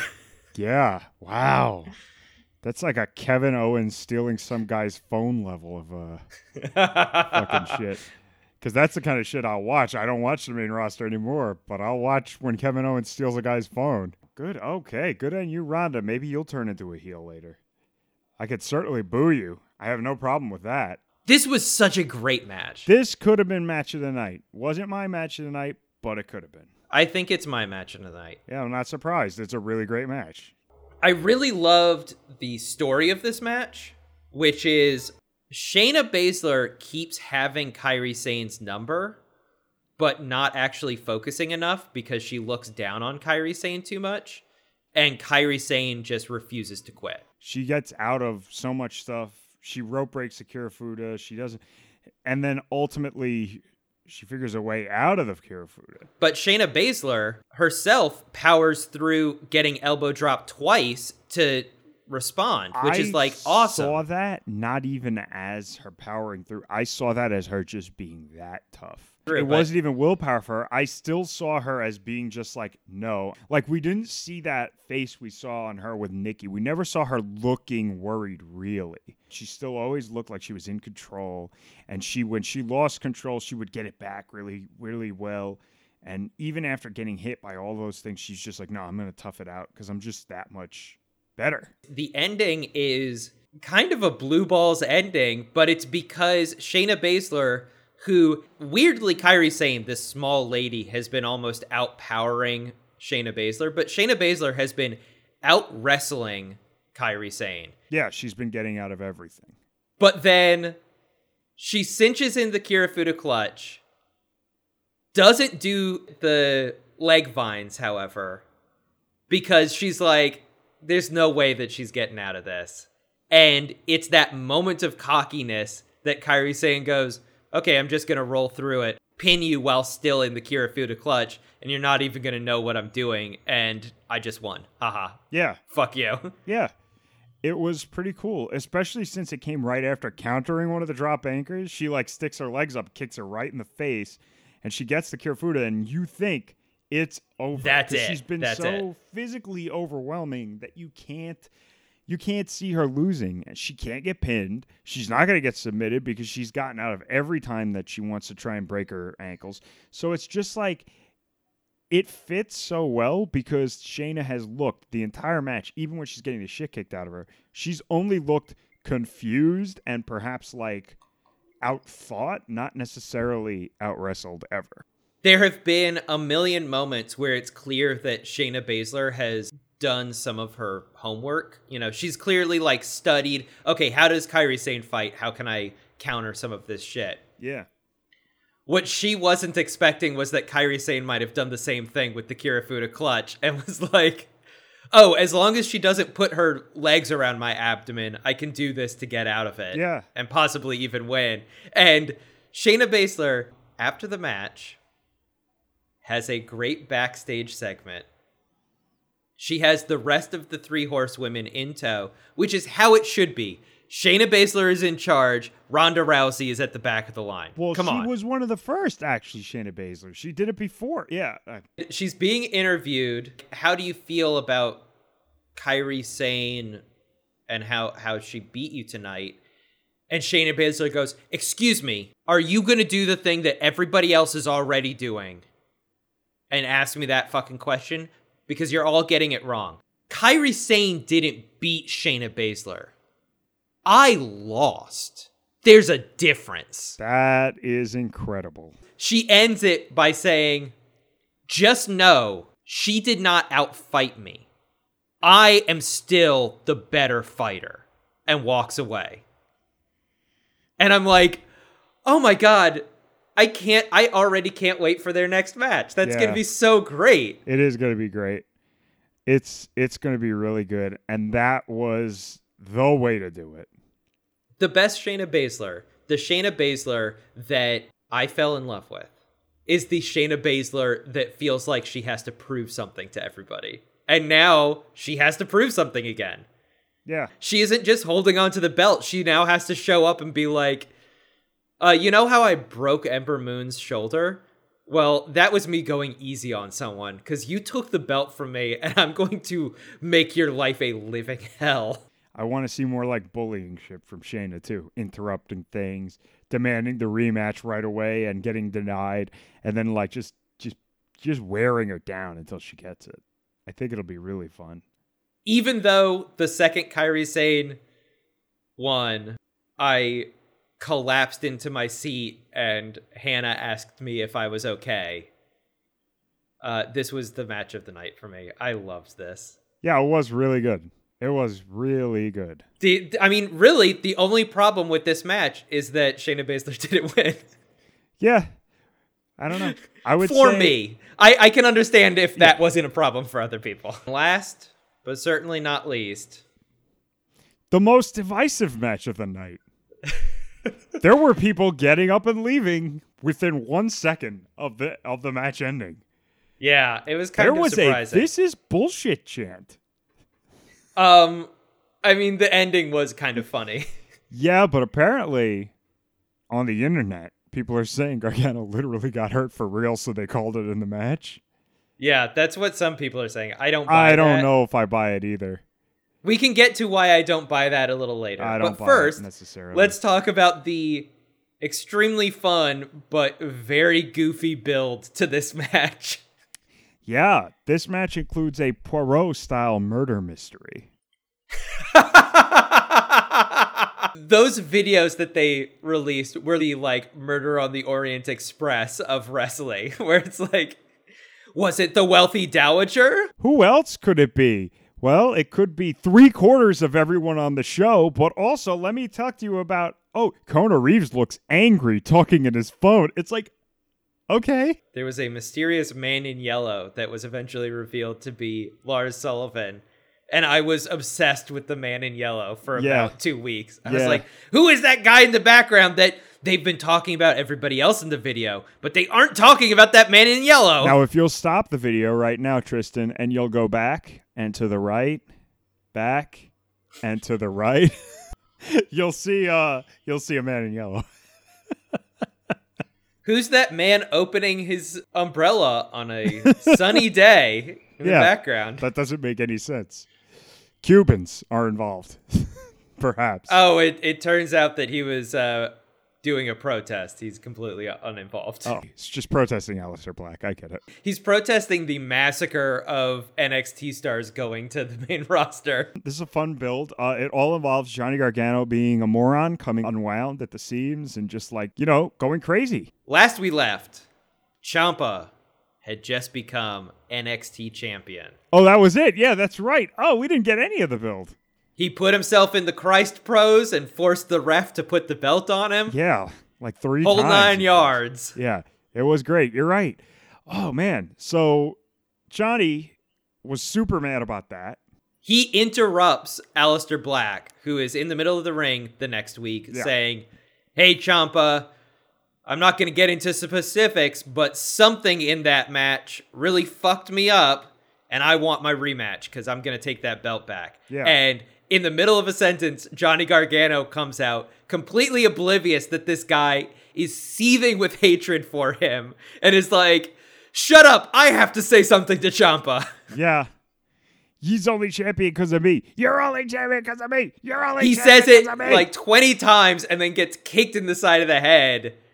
And Aleister Black delivers the great line Yeah, Johnny, I guess he is only champion because of you. Like, again, take a look around you and try to figure out if I might who's hate your really guts. who's really affected by the fact that he's NXT champion?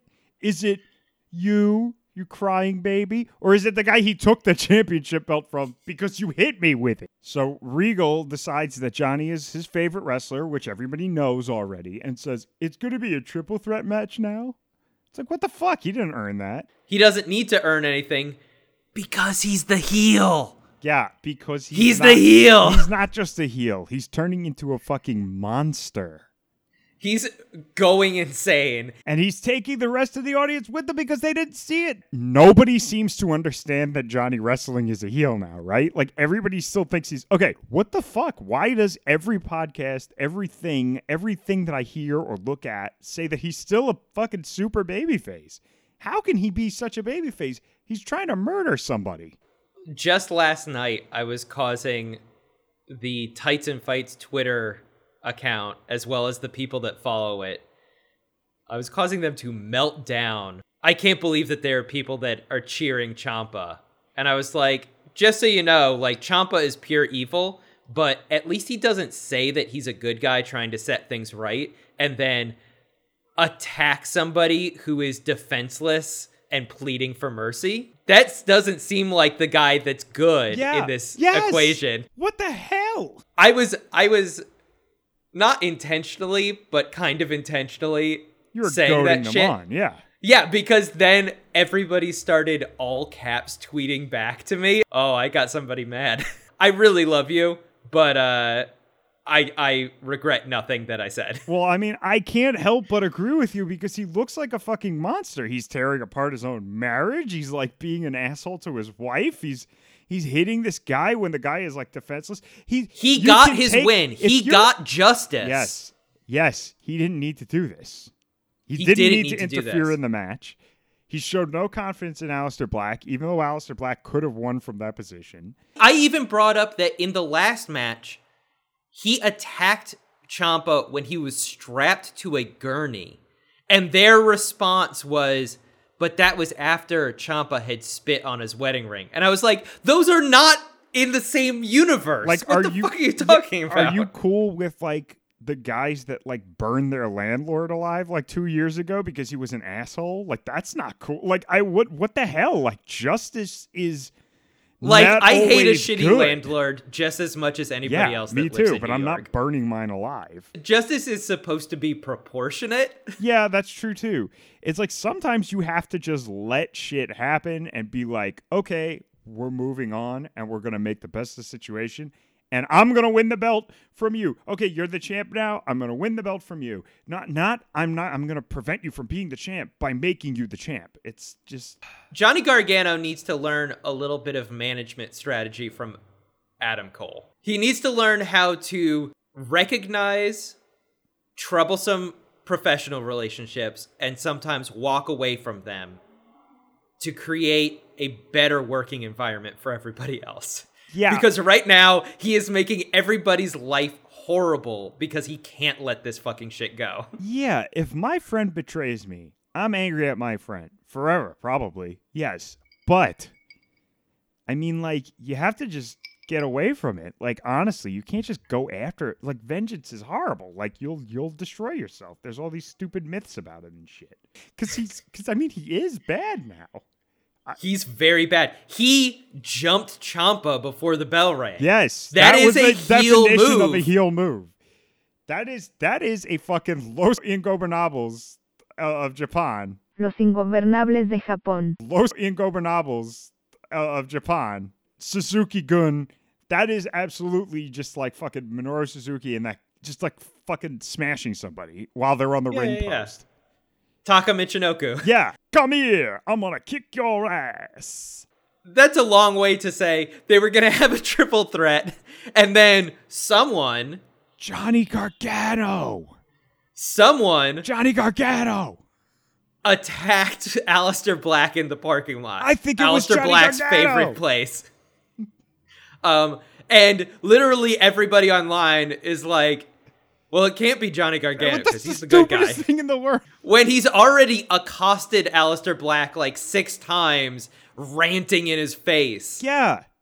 It's insane that nobody thinks it's Gargano. It's insane. He's been saying, only I can set this right. Only I can stop Ciampa, and everybody else is gonna get in my way. What is he running for fucking president or something? This Ciampa guy, we gotta get rid of him. He's bad news. dude. Horrible. Yeah, not good. Only I could fix it. There's one spot I really loved, which was Gargano's like semi trying to be redemptive spot where he where he knocks Ciampa down and it's the last minute standing, so the count is going on. He gets back in the ring and he sits on the turnbuckle and kind of like prays that Ciampa's gonna stay down.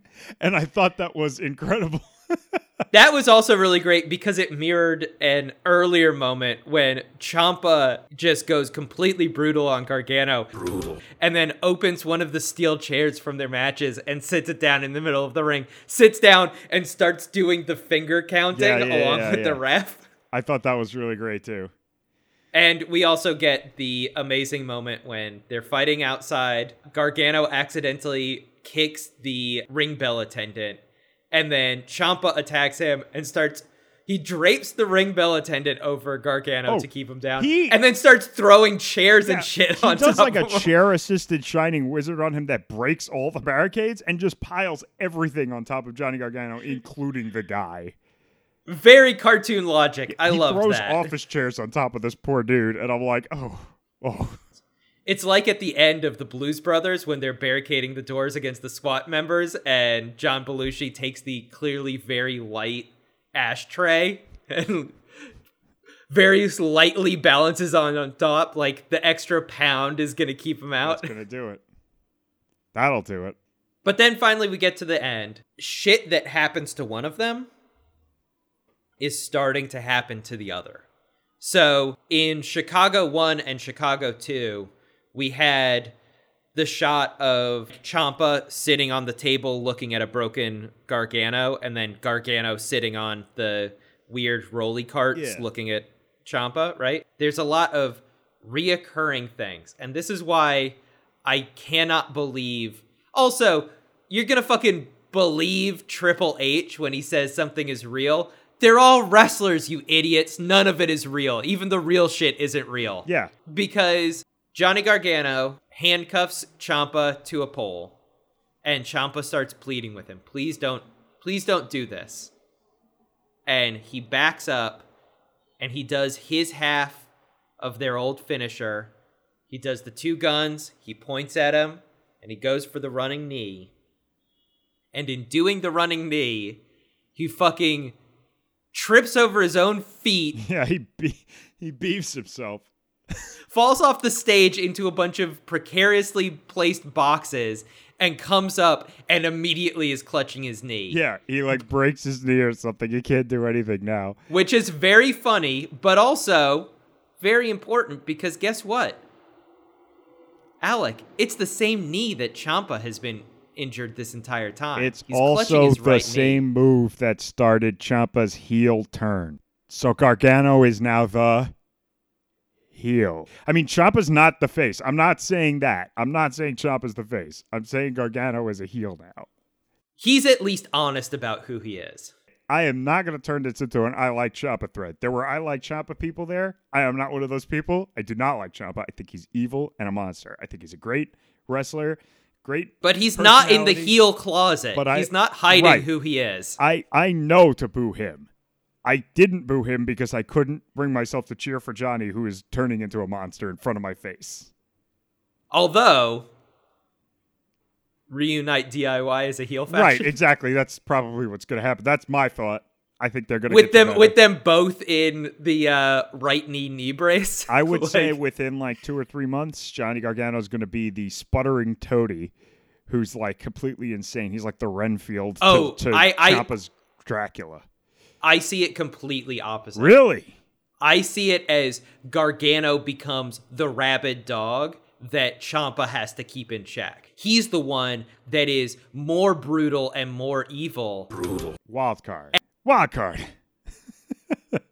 Should hang out with the mighty. He's completely indiscriminate, and Ciampa, as the one who has accepted who he truly is, has to hold on to his collar and be like, "Not yet, baby, not yet." You know what it is?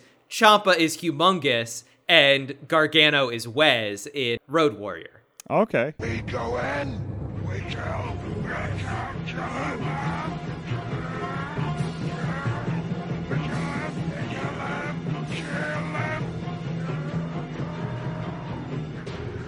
Still my. I understand your pain. We all are someone below.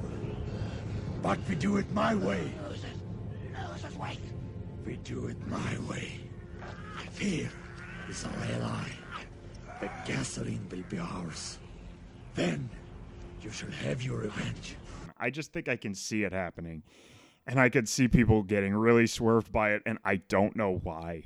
Because it seems so clear to both I'm of us. really just gonna turn around and just be like, "You're a bunch of fucking marks." The minute that it happens, and everybody's like, "I never could have seen it." but he was so good.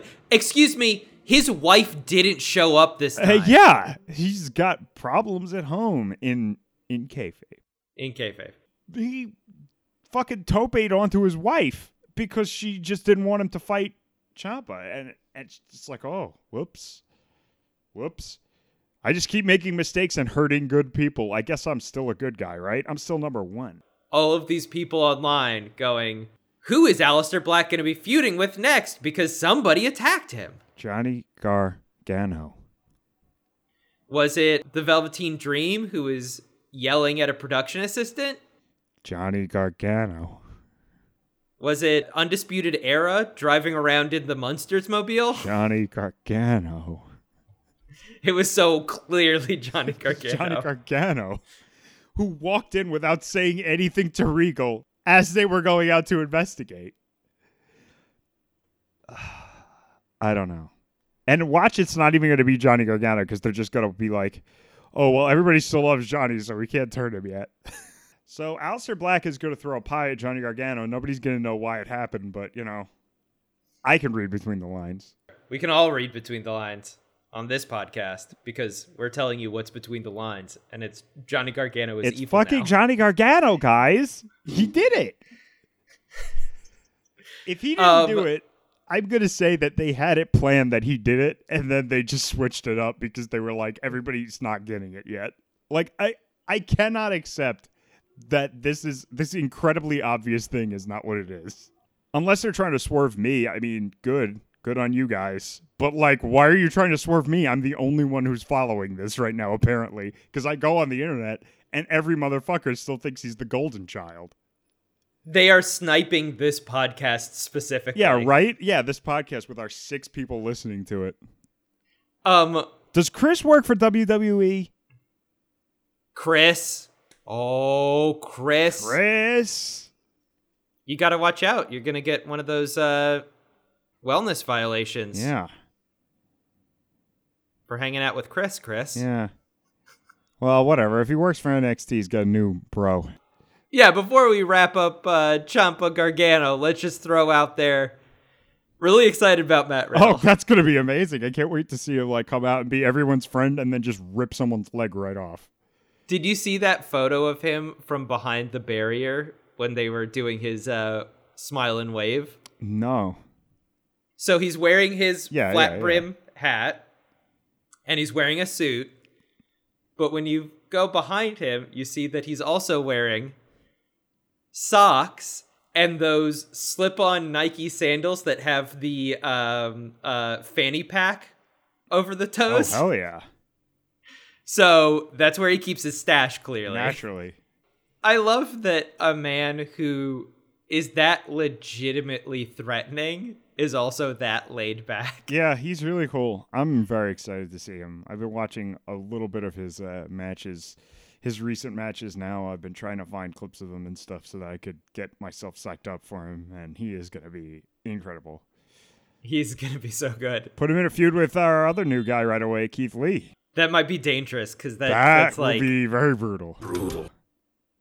that will be very brutal. The only problem is is that that tanks one of those guys That's- right oh, away. yeah, yeah, yeah, never mind. Don't put him in a long term feud. Don't put him in a feud now. Build it up first.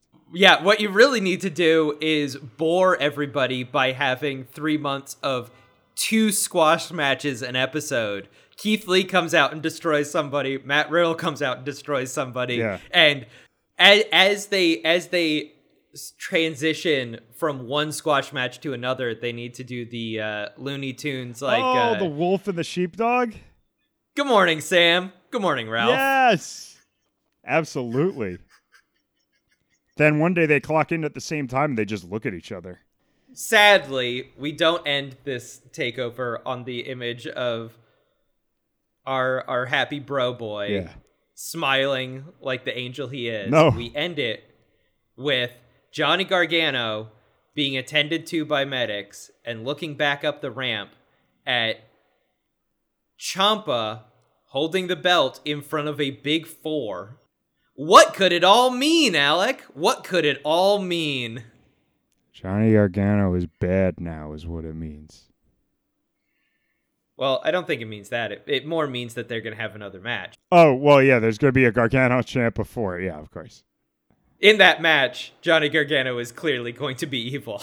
Oh yeah, they're gonna spin him around and turn him upside down and just flip him every. single way. Unless at the last moment they do the uh, Sami Zayn and he goes to he realizes the monster he's become, but at this moment I'm like, no, take him evil. Yeah, do it. Just make him all the way evil. There's so many people in the audience that I just want to hear their hearts breaking in real time. React to this and just look at them and say, "Why didn't you see it?" He literally attacked a man Who was handcuffed to a pole? strapped to a gurney. Oh yeah, that's true too. He's done so much shit that everybody's like, yeah, but he had to strap him to a pole because earlier in the match, Ciampa very goofily put a knocked out body over his shoulders. It's like, those aren't the same You're, thing. you're making a you're doing a moral equivalency here, which is a big problem. You- Yeah. You, really can't do a moral equivalency and expect to be the good guy, pretty much in any situation. So I think, hey, you know, whatever. um, I feel like with Ciampa, he's just so actually evil. Even though they're trying to transition him away, in his interactions with Aleister Black, he hasn't been evil, but in his interactions with Johnny Gargano, he's still like evil. but he's the evil you know, Alec. He's the evil you know. Yeah, well, there are known knowns, there are unknown knowns, and there are known unknowns, and there are unknown unknowns. That's true. Good going, Mr. Rumsfeld. I know heels. Next month is going to be real fun to watch the fallout from all this. shit. Yeah, I'm excited. I can't wait to see uh, who beat up Aleister Black in the parking lot because it's a total mystery. They might have to get a psychic in to read the room or something. I like how they even focused on the table with uh, Kassius Ohno sitting down with Johnny's wife. it's like, oh yeah, Candice LeRae is uh, here. She could have done it. Well, I mean, really? Could she? She seems to still be pretty good. I mean, she's married to him. Although, again, they've been kind of taking Kassius Ohno, if not oh, in a Ohno heel is gonna be direction, a bad guy a, soon, or a, a more guy. brutal direction. Brutal. Yeah. Not a bad guy. Mean but he's still he's still hanging out with Candice LeRae and Kairi Sane, Yeah. which are like two of the biggest faces. Yeah, and it's like, oh, Kairi Sane could have done it. Y'all know how mean she is. What? One of the other people that was in the uh, parking lot was Shayna Baszler, and it's like, no, Shayna Baszler, as Shayna Baszler probably is, doesn't even know who Aleister Black is. she doesn't care about people that can't forward her life. She's probably just like, who the hell are you? Are you Swedish or something? Lose some weight. She's probably just mean. the only reason that Shayna Baszler and Aleister Black would ever cross paths and get into a fight is like talking about metal. Yeah, maybe. Oh, yeah, maybe. I like doom metal. Well, I like black metal. We're not friends anymore. I don't think Shayna would like doom metal. I think she likes like power metal and butt rock and shit. Yeah, Yeah, yeah, like I think yeah, she's like She totally all the definitely way. like- does. yeah, she does power metal, butt rock, and like thrash shit all the way. Oh, I love Shayna. Yeah, she's pretty cool. she really, she's turning me around. Uh, this this takeover was really great. She looked like a fucking monster powerhouse. So yeah, there you go. I really, I really love that she threads the needle between like cool, calm, and collected, and complete dork. yeah, yeah. that's great. She is uh, one of a, one of a kind right now. But I will tell you, Um, uh, this is this is the end of the show, so it's time for our top ten list. Uh, Top ten. top ten. You're gonna do a top ten now? No. Okay. See, he's still the heel, guys. He won't do top heads. Uh, top tells is what the people want. That's gonna get us all those v- views or whatever the hell it is that we're looking for. Oh yeah. Oh yeah. Would that make you happy, guys? You want a top ten? You want a top ten? Well, too bad. See, that's Tristan. He said that. He's the heel. This has been What's NXT. I've been Tristan I've Marsh. been Alec Blasio. You can listen to us on Apple Podcasts, Google Play, and Stitcher.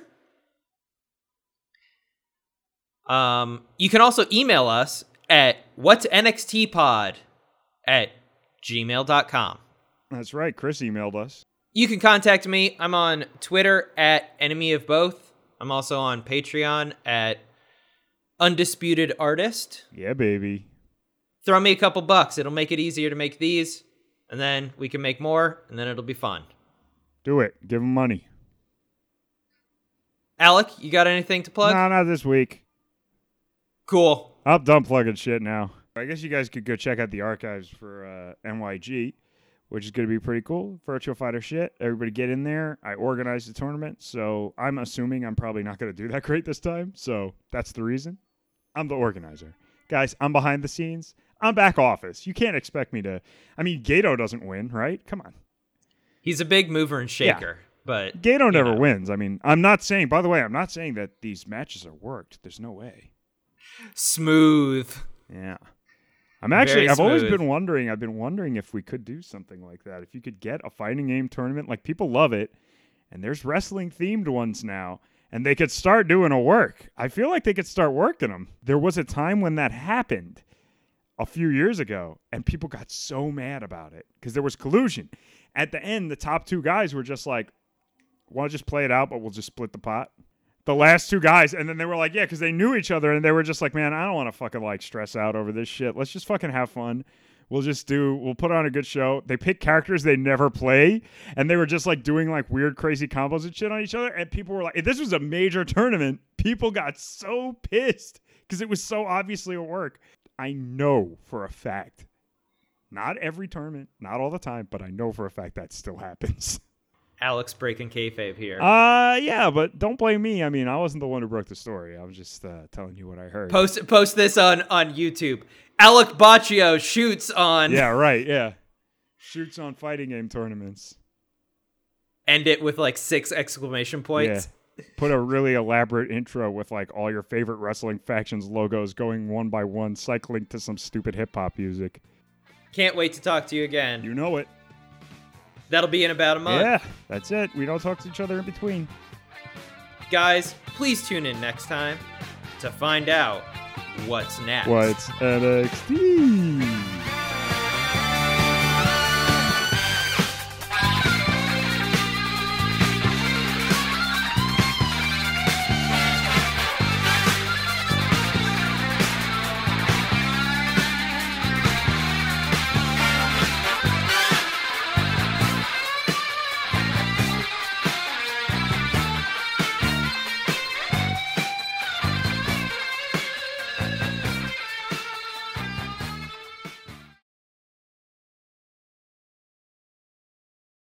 Brainworms have compromised to a permanent end.